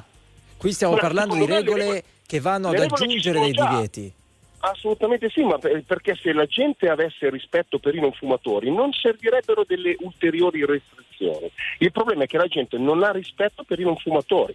Ne, quindi ne, però le ulteriori restrizioni sono pure inutili. È però. quello punto, quello. Eh, le ulteriori restrizioni sono pure inutili. Se, sarebbe bello per esempio che una, una pattuglia di vigili urbani entrasse in qualsiasi no, concerto allora, e cominciare a far rispettare le regole, diciamo, a sanzionare, anziché magari mettere il divieto di sosta davanti all'ospedale dove c'è qualcuno Beh, che sta vedi, andando... Vedi, il problema, il problema sembra quello delle sigarette, sembra essere limitato, poi in fondo stiamo parlando, si può fumare o non può fumare, interessante, coinvolge tanta gente, ma sempre un problema limitato, ma il tema è sempre lo stesso. È come quando uno dice si commette quel reato, la pena eh, massima edittale è dieci anni, eh, quanti ne abbiamo condannato in questo ultimo anno a dieci anni? Nessuno. Allora portiamola a venti. Cavolo, che cavolo porti a venti? Non, c'hai, non, non sei capace di condannare a dieci, ma la porti a venti, l'anno dopo la portano a trenta. Eh sì sì. Questo che, è che, il meccanismo fai finta, fai finta di essere Beh. severo, ma in realtà sei un incapace. Grazie, ti salutiamo. Uh, grazie a voi, buona giornata. Grazie, Ciao. grazie mille. Allora ci correggo, si, eh, si dice spiaggia naturista, naturista, non nudista. Quindi cerchiamo di adeguarci eh, anche al nuovo slang. Eh, no? C'è anche qualcuno che dice Barbara, non ci sono spiagge naturiste in Italia. È, non vero. è vero, no, a me risulta che Roma, c'è. Vicino a Roma c'è, sì. Ma il sommozzatore ma non sono ufficiali, perché anche delle mie parti c'è un posto un po' equivoco a, a Ticino, cioè non sono riconosciute ufficialmente non sono riconosciute ufficialmente eh? Infatti i veri naturisti, avete ragione, si dice così, vanno un po' in Francia, ah, e da te non c'è neanche il mare per dirti, quindi... no, c'è il Ticino, però Appunto. abbiamo un posto in cui succedono cose strane dove cioè, io non sono mai andata. Siete pronti a tutto allora, per inventare che c'è un... questo è l'indignato speciale, anche questo è l'indignato eh, speciale, vediamola così dai. Zero due venticinque quindici quindici dopo la pubblicità.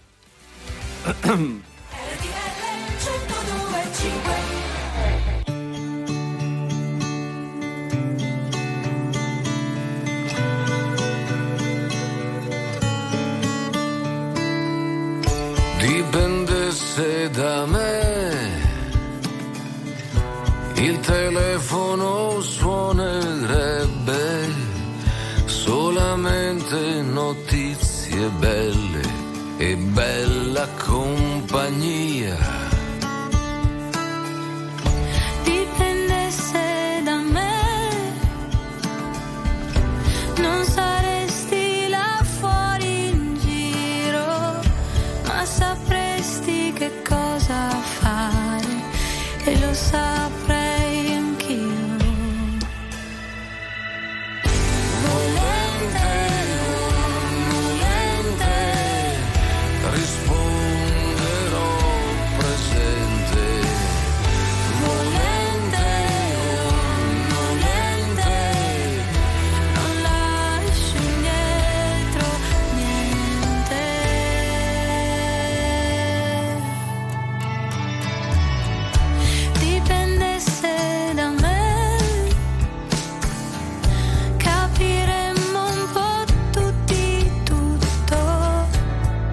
Sarebbe comunque campo in questa galleria. Dipendesse da me, qui sarebbe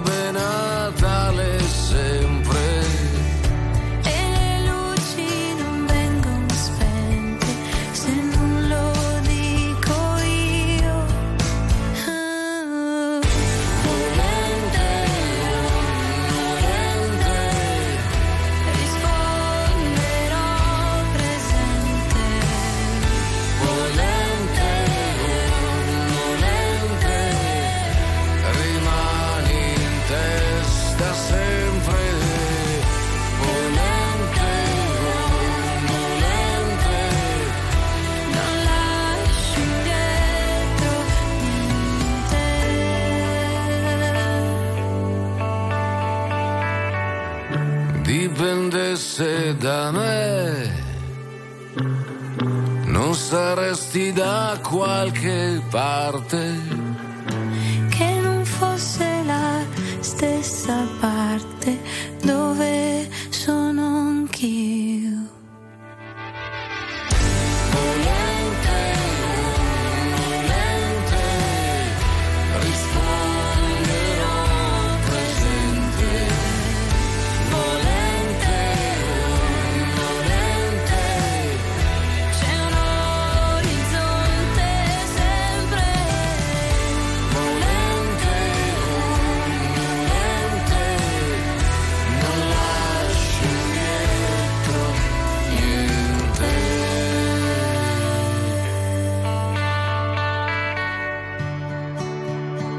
C'è Luciano Ligabue insieme ad Elisa qui su R T L centodue e cinque, volente o nolente. L'Indignato Speciale domenica dodici marzo, sono le dieci e trentaquattro. Marco, buongiorno. Buongiorno a tutti, buongiorno. Da dove? Una co- Siamo da San Martino Canavese, ma adesso sono in viaggio in macchina, sono arrivato a Molino Dorino per prendere la metropolitana. Dorino, lasci giù la macchina al parcheggio di Molino Dorino e, e prendi, prendi la, la rossa. Rossa. Sì, la rossa. E porto... e porto i bambini al Museo della Scienza e della Tecnica. Bello, bello, bello. Sai che lì c'è un, uno dei primi studi radiofonici di, di una radio privata. Ah, questo non lo sapevo. Eh, te lo dico, vai sì. a vederlo, fallo vedere. Una cosa, una cosa in più. Ma dentro il no, museo? Chiam- sì. Ah sì, ma dai, davvero? Va bene, vai, dici. Ti chiamavo per questo. Io non sono fumatore, partiamo da questo presupposto, quindi... Eh, anch'io lo vieterei ovunque, però come diceva una signora di prima, sembra anche a me sbagliato ghettizzare chi invece ha questo, eh, questo vizio, se vogliamo chiamarlo vizio. Eh, concordo anche con il signore della, dell'Australia, dove diceva che ci sono le multe. Il problema che abbiamo in Italia, dove esistono comunque le multe, è che non vi è la certezza della pena, quindi è inutile. È inutile, perché se anche io butto un mozzicone di sigaretta per terra, so che non mi verrà mai data la multa, continuerò a farlo. Ed è un po' quello che diceva Giacalone prima, quando si dice se fai qualcosa vieni arrestato, messo in carcere per dieci anni, non verrà mai fatto. Ok, ti mettiamo in carcere per venti, non verrai messo nemmeno per venti. È inutile quindi andare a creare delle restrizioni e creare delle multe. Mm, è non chiaro. Verranno mai date. È chiaro quello il che dici. Copyright, fondamentalmente il, il discorso è quello. Di Beccaria, eh. Cesare Beccaria. L'aveva capito dei per tempo. Dei delitti e delle pene. Che, che il modo per disincentivare il reato non è aumentare le pene, ma rendere eh certo. ragionevolmente probabile che uno verrà punito. Giusto, giusto, ma Davide certo, potrebbe ma no, intestarsi questa ne cosa. Ne abbiamo tantissimi esempi. Da chi getta l'immondizia fuori dai cassonetti, a chi gli oli esausti li lascia nella bottiglietta. Ma sì, ma tantissimi, c'è i parcheggi per i disabili, i parcheggi per i disabili. Ecco, quello. Eh, cioè, basta tutti, questo, che è un, un abominio. Io aggiungo quella che detesto di più. La cacca dei cani. Eh, sì, non parliamo. Ecco, brava, brava. Eh. Brava, è un'altra cosa. Sì, non, non starei proprio a fare un crescendo, ecco. Grazie, grazie mille, buona domenica. Invece, no, voi, aggi- buona giornata, Enrico, buona domenica. Vorrei aggiungere Vai. un elemento. Una volta, quando, uh, soprattutto ai maschi, insomma, scappava di fare la pipì, e dopo una certa età, un suo aumento di frequenza, c'erano i famosi Vespasiani, inventati da un signore che si chiamava Vespasiano e che faceva l'imperatore romano. Uh-huh. Li hanno tolti per varie ragioni igieniche, perché comunque accadeva come lì sul Ticino, eccetera. Adesso per fare quella cosa, no, per fare la pipì, devi andare in un bar. Eh, scusi, posso andare in bagno? Prima devi pre- prendere il caffè, un euro e venti, e quindi comunque paghi. E poi eh, no, è, è rotto, eh, bisogna prendere la chiave, perché hanno paura che ci siano i tossici che vanno dentro, eccetera. Poi vai dentro ed è un, uno schifo generale, manca la carta. Insomma, guardate che a pensarci bene è tutta una questione di civismo, di educazione, di cultura, no? Cioè, uno perché deve buttare una cicca di sigaretta nella sabbia, sapendo perfettamente che questa poi inquinerà quel mare per i prossimi cinquanta, sessanta, settanta secoli, no? È, è una questione di educazione, di civiltà. Di, di, di... Una volta a scuola si fumava in classe. Io mi ricordo benissimo, avevo una compagna, quelle proprio dure e pure, eh, ma l'ira al sessantotto, dai, esatto, lì, quella eh. si fumava, si faceva anche le canne, insomma. Eh, so, era so. un gesto di protesta, era magari. un gesto di protesta, eh. Però adesso, cioè, siccome è cambiato lo stile, anche il modo di vita di tante persone, cioè, probabilmente sì, è una questione non di educazione civica. Non per tornare alla fissazione dei balneari di cui parliamo tutto l'inverno, adesso quando arriva la bella stagione smettiamo, smettiamo. Eh, di parlare dei balneari. Però se, diciamo così, per essere assegnate alle concessioni pubbliche tenuto presente anche dei servizi, si eviterebbe che su spiagge anche, diciamo così, apparentemente bene attrezzate, la temperatura dell'acqua vicino alla battigia sia leggermente superiore che altrove. Per via di. Esatto, perché alcuni, alcuni bisogni fisiologici, piuttosto che andare nel bagno che non c'è, o che se c'è meglio che non si vede. Ma questo, cioè, ma riguarda tanta, tante cose, naturalmente è, è, è, è la problematica di un paese nel quale. Ne, ne, ne scriveva già Tommasi di Lampedusa nel Gattopardo, no? Com'è possibile che le case siano così belle e quando guardi fuori la strada sia messa così male? È una, è una parte della nostra identità culturale, non la, non la migliore, almeno quella per la strada. È ecco, la politica delle finestre rotte, esatto, fu inventata esatto, negli esatto. anni sessanta, poi esatto. ottanta e poi applicata da Rudolf Giuliani quando divenne sindaco di comunque, prima che comunque Andrea ti danno ti davano ragione già nei messaggi a proposito del fatto che spesso per problemi ma come questo ma come tanti altri, se ci fosse più educazione, più senso civico, non sarebbero necessarie sanzioni, leggi, divieti e tutto ciò. Qualcuno invece dice, sempre più convinto, che invece l'educazione debba passare attraverso le sanzioni, quindi ben vengano nuovi divieti. Ci sono un paio di messaggi di testimonianze interessanti. Ehm, qualcuno dice il fumo fa male, per carità, ma con tanti problemi, qui c'è sempre lo stesso equivoco, con tanti problemi più seri lo Stato dà la precedenza a questo argomento, come se occupandosi di una materia si tralasciassero tutte le altre. Non è così. Qualcun altro ci dice bene il divieto anche all'aperto, io quando vado al ristorante devo stare attento a dove tira il vento, perché se anche qualcuno sta fumando pure un po' lontano da me, vedi che c'è un po' di vento, mi arriva addosso. Sì, però siamo sempre all'aperto, cioè, no, perché poi sennò rischiamo di perderci. Allora va bene la legge, perché se, se uno sta vicino a me al cinema e mh, non c'è una ah, reazione, allora non può fumare perché mi dà fastidio, però siamo all'aperto, cioè ricordiamocelo. Attenzione sempre. Che su questa strada anche la grigliata di pesce, eh, bravo, esatto, essere alto rischio, eh, perché eh, no, tira il vento, esatto, sopra il vento, eh. Eh. Quello che a pian terreno ti fa la grigliata di pesce e tu abiti al terzo piano in certe giornate esatto, estive, il pesce non ti piace. E eh, se pensa se ho i panni stesi tu. Lì eh, sentiamo Giovanni al telefono. Buongiorno Giovanni. Buongiorno, R T L anche mia, buongiorno a tutti. Ciao. Io sono in autostrada fermo, che volevo dirvi che sono un fumatore da quattro cinque pacchetti al giorno. Ok. Poi la seria. Poi là. Giovanni sì, e, e parte con questa, con questa sicurezza vocale. Però, scusa, anche. Sono cento sigarette al giorno. Dove sono... trovi il tempo, facendo anche una media te, di fumarti cento sigarette al giorno? Ma dove questa trovi anche i soldi? Sono un commerciante, giro che faccio cinquecento seicento km al giorno, eh, e vi voglio dire che delle volte me la fumerei dalla parte accesa, capito? Ah, però voi, io delle volte me la fumerei, però voi fate bene a, a mettere delle multe e tutto, perché così noi cerchiamo, eh, ci aiutate anche a noi che ne fumiamo la metà, eh, capito? Con la paura di... di prendere delle Senta, multe. Capito? Come va, a parte le multe, come lei ha, ha fatto di recente un attacco? No, io ma sto poverino, bene. Ma poverino, io non ho capito, c'è un limite, voglio dire. Sto no, perché... bene dappertutto, ho sessantasei anni e sto bene allora, dappertutto. È una grande, vabbè, vabbè, è una prova provata. Ci permettiamo, come dire, di te... Comunque c'è, c'era anche la soluzione, provare, c'è una soluzione che trovò Ulisse senza essere multato, no? Farsi legare, legare. legare al palo, voglio dire. In qualche modo... Dottore, uno... io le, le voglio fare una domanda a lei, ascolti. Prego. Io sono un, com- un comandante di barca, no? Io ho eh. la patente, il comandante di barca da diporto. Perfetto. Voglio dire, ma... perché invece di fare o di mettere in galera gli scafisti non gli, non gli date una medaglia? Perché se a me mi dai duecento persone in una barca, io te la porto a, a Milano Marittima, a Cervia, io sono responsabile della barca. Perché dovete dare trenta anni a questi scafisti che dovrebbero essere loro arrivare in porto qua e portare la gente eh, e non aver problemi? Allora, anzi, intanto glielo dico subito.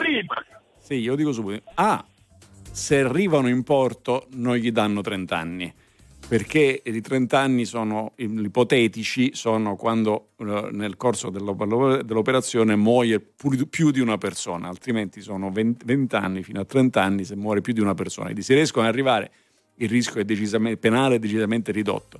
Secondo, perché era l'esempio che facevo prima a proposito di dieci, venti, trenta anni, perché in realtà noi non li condanniamo. Perché? Perché quando uno dice scafista, pensa, la testa gli produce rimai, come quando dice evasore fiscale, già uno pensa, uno ricco, no, magari c'è la sora Marcella che non si è fatta fare lo scontrino a evasore fiscale. Uno è scafista, uno pensa mafioso turco o libico, no, in realtà quello è il pic- i-, i picciotto marinaro che mettono lì, e che probabilmente se lo arresti e ti dice quali sono le condizioni nelle quali è stato arruolato per questo lavoro, poi ti informerà che non può più tornare nel suo paese perché è a rischio di vita se torna nel suo paese, perché il mafioso lo ammazza, quindi gli dai anche l'ospitalità. Quindi in realtà quella roba lì è quasi tutta per i giornali e poco per la realtà. E poi diciamo una cosa, il nostro amico è un comandante di barche normali. Ah. Queste, questa qua che è arrivata a Cutro era messa insieme con eh, chiodi e graffette, graffette eh? incredibile. Cioè, insomma, cioè, incredibile. Ed era un numero che non sarebbe Ma stato certo, possibile certo. portarli da nessuna parte. Mm-hmm. Vabbè. Grazie, grazie mille Giovanni. Le voglio dire un'altra sì. cosa. No, Giovanni, ci dobbiamo salutare Giovanni, perché sennò gli altri ascoltatori si arrabbiano. E poi qua la sigaretta incombe, eh. oh, ragazzi, se lei, lei è qui da qualche minuto. Avevo una cosa molto importante da dirvi. Al volo, no, al volo, eh. dai, al volo, dieci secondi, vai. Io Io sono il nonno di Edoardino, quello che mi è morto a Mirabilandia affogato, ma se ci sono io non ne muore della gente affogata come il mio nipotino. Questo è terribile, questo è terribile, questo è terribile, ci ricordiamo. Io sono il nonno di Edoardino, quello, hai capito dottore? E uno deve fare, deve fare la scuola, la scuola per andare avanti. Sì, sì, sì, perché ognuno ha una responsabilità, è terribile quella vicenda, terribile, ce la ricordiamo bene. Grazie Giovanni, grazie davvero. Ciao, buon viaggio. Andiamo da Domenico. Buongiorno. Oh, buongiorno. Ciao Domenico, di dove sei e come ci segui? Manfredonia, Foggia. Ok, prego. Sì, sulla questione del fumo, come anche un po' in generale per altre tematiche, io punterei sulla questione del rispetto delle volontà di un po' di tutti, perché ognuno può obiettare su quanto possa far male veramente o possa far bene. Leggevo qualche notizia che addirittura diceva che una piccola quantità di fumo, di tabacco eh, aiuta anche per alcuni tumori, però ovviamente bisogna sapere le modalità e tutto ciò che in particolare occorre sapere. Pertanto il rispetto per tutti, una zona fumatori e una zona non fumatori, in modo tale che però il fumo non vada a finire nella zona non fumatori. Cioè c'è uno spazio anche un po' più grandicello. Ma dove la devi cioè, fare la zona? Dove la devi fare? Cioè nei parchi? A che cosa ti riferisci? Beh, guardi, francamente io sono molto contrario a come si è costruito, sono un po' nel mio piccolo nel settore, perché eh, a parte le, più grandi, le grandi città che hanno dei locali più ampi, degli spazi più grandicelli, la maggior parte dei paesi, intorno ai cinquanta sessanta mila abitanti un po' meno, hanno delle costruzioni anche per i locali, bar, ancora molto piccoline, perché c'è la volontà da un lato di mandare a casa la gente, di mandarla per strada, è una volontà dall'altra parte che invece si cerca uno spazio dove poter stare insieme. Allora, se si avesse uno spazio adibito, un metraggio calcolato... Cioè, in tutti i locali? Ma in tutti i locali, dici? Guardi, non, non saprei dirlo a livello legislativo come impostarla bene, se fare solo determinate zone, solo eh, per tutti i locali penso sia esagerato, però c'è gente che potrebbe obiettare, dire però... perché non ho... le libertà di fumare ovunque vado. No, insomma, ma lei può confermare che ci sono diversi locali chiusi, al chiuso, dove si può fumare, perché non è che è proib- basta che sia chiuso ed è proibito. Ci sono le sale per fumatori con impianti di aspirazione dell'aria sì. e sono naturalmente c- sei avvisato prima di entrare, guarda che qua chi vuole può sono fumare. Luoghi terribili comunque Davide, no, anche per i fumatori no, sono no, terribili attenzione, no attenzione, tu ti riferisci a quelle specie di gabbie in tipo plexigas che hanno messo in aeroporto, no quella è una roba veramente, ci manca soltanto che gli tirano una nocciolina abbiamo... no ci sono dei lussuosissimi luoghi eh, eh, che eh, tu non potrai mai frequentare, dove tu non saresti mai accettata, perché è un luogo per fumatori di sigari, per l'appunto. Beh, ma in molti aeroporti dove ci, ci sono già questi... No, ma non, no, ma non, non le gabbiette. La stanza per i sigari. Eh, in molti aeroporti ci sono delle, delle stanze belle strutturate. Quindi, quindi è, è possibile anche al chiuso, però bisogna eh, saperlo organizzare e naturalmente avvertire che questa c'è. Questa ma per esempio fai una passeggiata... Poi bisogna stare attenti, bisogna stare attenti a, a dividere tutto, perché sennò qui alla fine si finisce con l'accoppiarsi perché tra fumatori e non fumatori non riuscirai mai a conoscere una dell'altra parte, perché stiamo divisi, quindi, divisi eh. dalla sigaretta. Beh, poi, no, eh, ma eh, soprattutto poi ci saranno quelli, scusa per... Davide, continuiamo a ragionare di, inter- di, di spazi interni, ma lì la legge c'è già, cioè noi stiamo parlando dei, dei, dei, sì, certo, dei parchi, certo. Stiamo parlando dei tavolini già, all'aperto, sì. Che sale ma devi fare? Fai una passeggiata. Eh, chi non fuma subisce il fumo di chi fuma, eh, però siamo all'aperto, cioè come dire, no, siamo all'aria aperta. Guardate, non mi dite niente, a prescindere dalla questione educativa, per rispetto delle volontà altrui, anche per diritto, una persona teoricamente avrebbe diritto a uscire per strada, se paga, pagando anche le tasse, a camminare, diciamo. Vabbè, come però è una persona che non usa l'auto perché magari non, davanti, non, sì, ma una persona che non sì, lottare, va bene. Lei sa quante, lei sa quante persone lei sa quante persone quando vedono il tuo cane già, già si spostano, dicono ho paura, ho paura, e lei si calma, eh, signora, cioè. Sa, noi usciremo vivi da questa situazione. Che vogliamo fare? Sì, ma... abbiamo pure il cane. Ma anche eh, il ma profumo, guardi... secondo me, bisognerebbe dare dei dosaggi, perché non è che uno, non è che uno poi cioè, si può buttare addosso, buttare addosso una boccia, boccia e poi esce, perché è una minaccia olfattiva. Qualcuno si può dire infastidito, ad esempio, esatto, dall'eccesso di profumo. Poi, e poi magari è un, un tipo di profumo che non ti piace eh. e c'è l'amico. Caramella. Oh, amore, oh, carissimo, come stai? Quanto tempo che non ti vedo? Ti abbraccia e tu per un Temo giorno intero imparare un po' a non ti piace quel profumo. Insomma, esatto. Secondo me la morale, eh, dicevamo anche settimana, è che tendiamo a non sopportarci più tanto, esatto. No? Perché cioè, se una volta addirittura stavamo al tavolo, al tavolo del ristorante al chiuso con quello accanto che fumava, secondo me se all'aria aperta ci dà fastidio il fumo della sigaretta, è la morale che, che poi arrivavi quando lui era al conto più. Lui era al conto del caffè, lavorato nelle cari quando si fumava, era invivibile. Ma poi certo, al chiuso eh. era una pastiglia il fumo degli altri, perché praticamente fumavi tutto il eh tempo, certo, che stavi dentro un locale, certo. Oh, ma io, non io ricordo tanti anni fa, ho fatto in tempo, avendo ormai una certa, eh, a entrare però di giorno nelle discoteche dove la, la sera prima si era fumato di tutto, e i divanetti, eh. le tende, ogni cosa era impregnata, aveva un odore particolare e ce l'avevano solo quei certo, posti lì, certo. Adesso non è più così. E tu ci andavi la mattina. Grazie. Io c'è anche Gaetano che ci dice il tabacco masticatelo come nel vecchio West, è sì, una goduria, lo sputi poi per te, ecco, esatto, in alcuni, e poi tram di, la sputacchiera, in alcuni tram di Milano c'è, c'è ancora la scritta vietato, vietato sputare per terra, certo, certo, certo. Beh, poi è tornato di moda purtroppo. Salvo, buongiorno. Buongiorno a voi. Buongiorno Salvo, da dove? Vi chiamo da Giarre, in provincia di Catania. Prego. Allora, io penso che mh, lo Stato ha dimenticato che sul, sul tabacco ha il monopolio e sul mm. tabacco ci guadagna, quindi ha il braccino un po' corto, per cui da una parte me le vende le sigarette, vuole, non fa nulla per disincentivarmi dal comprarle, dall'altro lato mi vuole vietare di utilizzare un prodotto che mi ha venduto lo Stato stesso in luogo pubblico. Ora, io mh, in biologia ho studiato che esiste l'effetto diluizione. Se faccio la pipì a mare, eh, chiaramente eh, si diluisce, per cui non rischio di infettare nessuno. Ovviamente se la faccio in una piscina di due metri per due il discorso cambia. E anche al mare il... accanto a un altro, non è che voglio dire. Sì. Io nel dubbio sì, lo si, si diluisce basta, nel cioè... tempo, come dire. Sì. Io è per dare l'idea del principio di diluizione. Sì. Mm.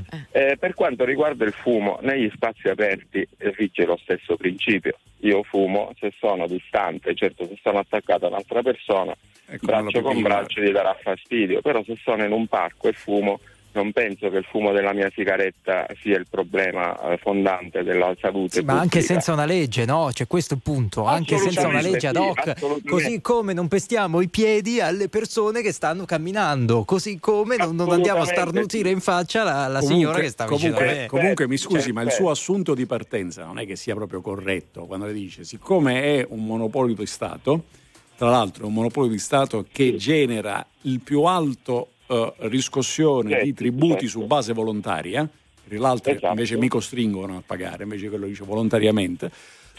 A parte questo, dice siccome è monopolio dello Stato, lo Stato non, non mi disincentiva. Eh, come non mi disincentiva? Eh, non si può loca- no. nei locali chiusi, non si può nei posti dello spettacolo, sì. non si può al ristorante. Aumenta cioè, sono leggi. Verità, ma non me, sono leggi. Mm. non me le vendere, ci guadagni. E eh perché non me le vendere? Allora, allora. A, questo pu- a quel punto altro che divieto di fumare all'aperto, cioè proprio la, pro- la proibizione di esistere. Esatto. Salvo, grazie, il, il ci salutiamo. Non esageriamo. Ciao. Re- Ciao. Renato e poi chiudiamo. Vai Renato, buongiorno. Sì, niente, buongiorno. Intanto complimenti alla Barbara che è ancora lì. Ma eh, niente, gli altri se ne sono andati. Gli altri, scusami, se ne sono andati. Noi trasmettiamo da casa. Eh, perché ci siamo sentiti stamattina alle sei e mezza. Ah, ah ecco. Ok, ma allora io e te siamo intimi praticamente. Vabbè, eh. no, no, siete quelli della discoteca la mattina. No, no, no, no, di quella spiaggia là famosa. È una spiaggia lì, sul Ticino, sì. Dopo Barbara no, capito. Parla per un'amica. Sono fuori età, sono fuori età per quelle robe lì. Niente, volevo dire. Tutti, tutti quelli che dicono eh, ma lo Stato prende le tasse, vai. A parte quelle, sanno cosa costa tentare di curare uno che ha il tumore per fumo, poi eh, bisogna fare controlli, ma eh, l'educazione, il buon senso, eh, le regole ci sono già, ma perché lo Stato deve pagare qualcuno per fare i controlli? Questo è un discorso generale. Perché evidentemente le regole perché... non vengono rispettate talvolta. Eh no, attenzione, la prima, allora ci sono due parti del suo ragionamento, la seconda è abbastanza semplice, il divieto lo mette lo Stato, il controllo lo fa lo Stato, nelle sue articolazioni, gli enti locali, quindi anche i vigili urbani. E però il divieto è suo, il controllo è suo, non è che può fare qualcun altro che passa da lì. Mentre relativamente al costo delle cure, infatti, certo, già oggi, certo, nelle tutte le assicurazioni private viene fatta la domanda specifica, oltre a tante altre cose, fumatore. Se sei fumatore, se sei fumatore, certo, le paghi di più. È vero. Sanitaria, assicurazione, certo, sanitaria. Renato, grazie. Grazie ah, mille. Okay, salve, salve, grazie, grazie, grazie. Barbara, hai qualcosa da dichiarare su questa? No, poi ci parliamo io, Renato. Ah, su, sull'incipit di questa chiamata o no? Ah. Non ci sono limiti di età per quelle cose lì, cioè, ho visto anche anziani, mi hanno detto, eh, però. Basta. Chiudiamo, gran finale. Signore e signori, tra poco No Problem, viva l'Italia. R T L centodue e cinque. Allora, chiarito che Barbara non ha niente da eh, dichiarare, ci delizierà con la, l'annuncio di ciò che ci aspetta adesso. Ma mi sono finale. distratta perché stavo cercando di capire se Renato era uno dei miei mm. followers. Sei un po' agitata, sei anche diventata rossa. Vai, vai, vai. Allora, il nostro Millennium Meet, ci salutiamo così. millenovecentosettantadue, Simon and Garfunkel, questa The Boxer.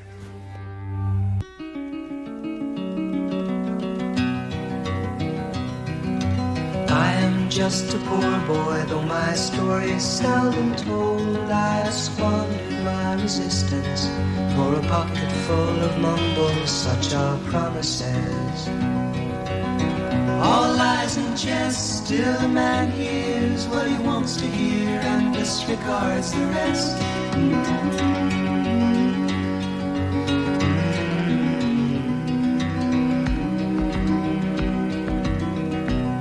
When I left my home and my family, I was no more than a boy in the company of strangers, in the quiet of the railway station when I'm scared.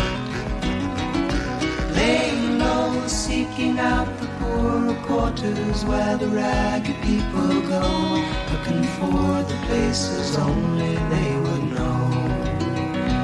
Bye-la-la.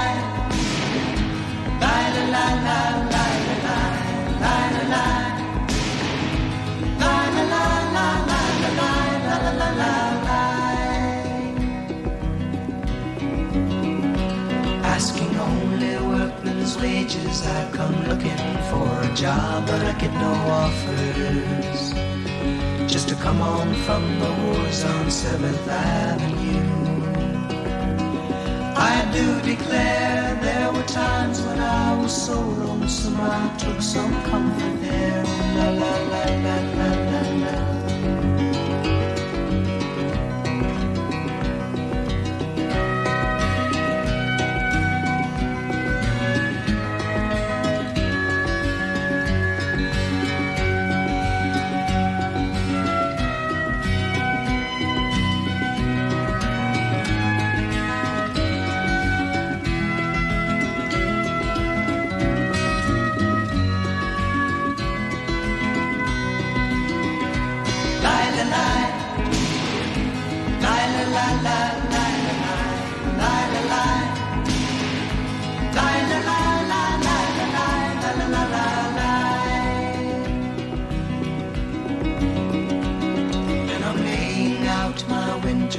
And wishing I was gone, going home, where the New York City winters are bleeding me, bleeding me.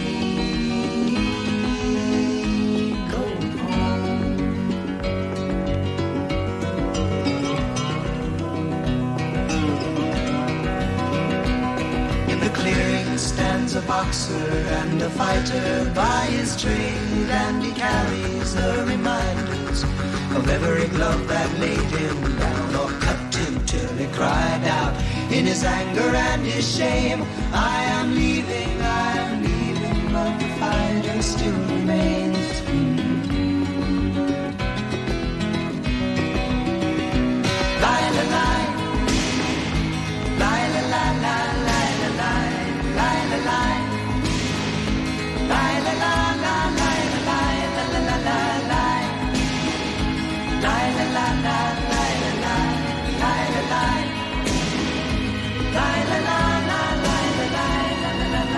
The Boxer, Simon and Garfunkel, il nostro Millennium Hit millenovecentosettantadue, per chiudere l'indignato speciale. Ma, ma succedono amici, delle cose fuori onda che non Plus, avete idea. Ma vi siete persi la mia chiosa. Poi purtroppo siamo dovuti entrare sul disco, ma eh, infatti, e eh, non la ripeterei. Allora, ma per no. risentire e rivedere tutto quello che accade qui su R T L centodue e cinque, andate su R T L centodue e cinque Play. Noi ringraziamo lo studio di Roma, Davide Giacalone, a domani mattina e non sto più. A domani, buona domenica. Andrea Pamparana, buona settimana.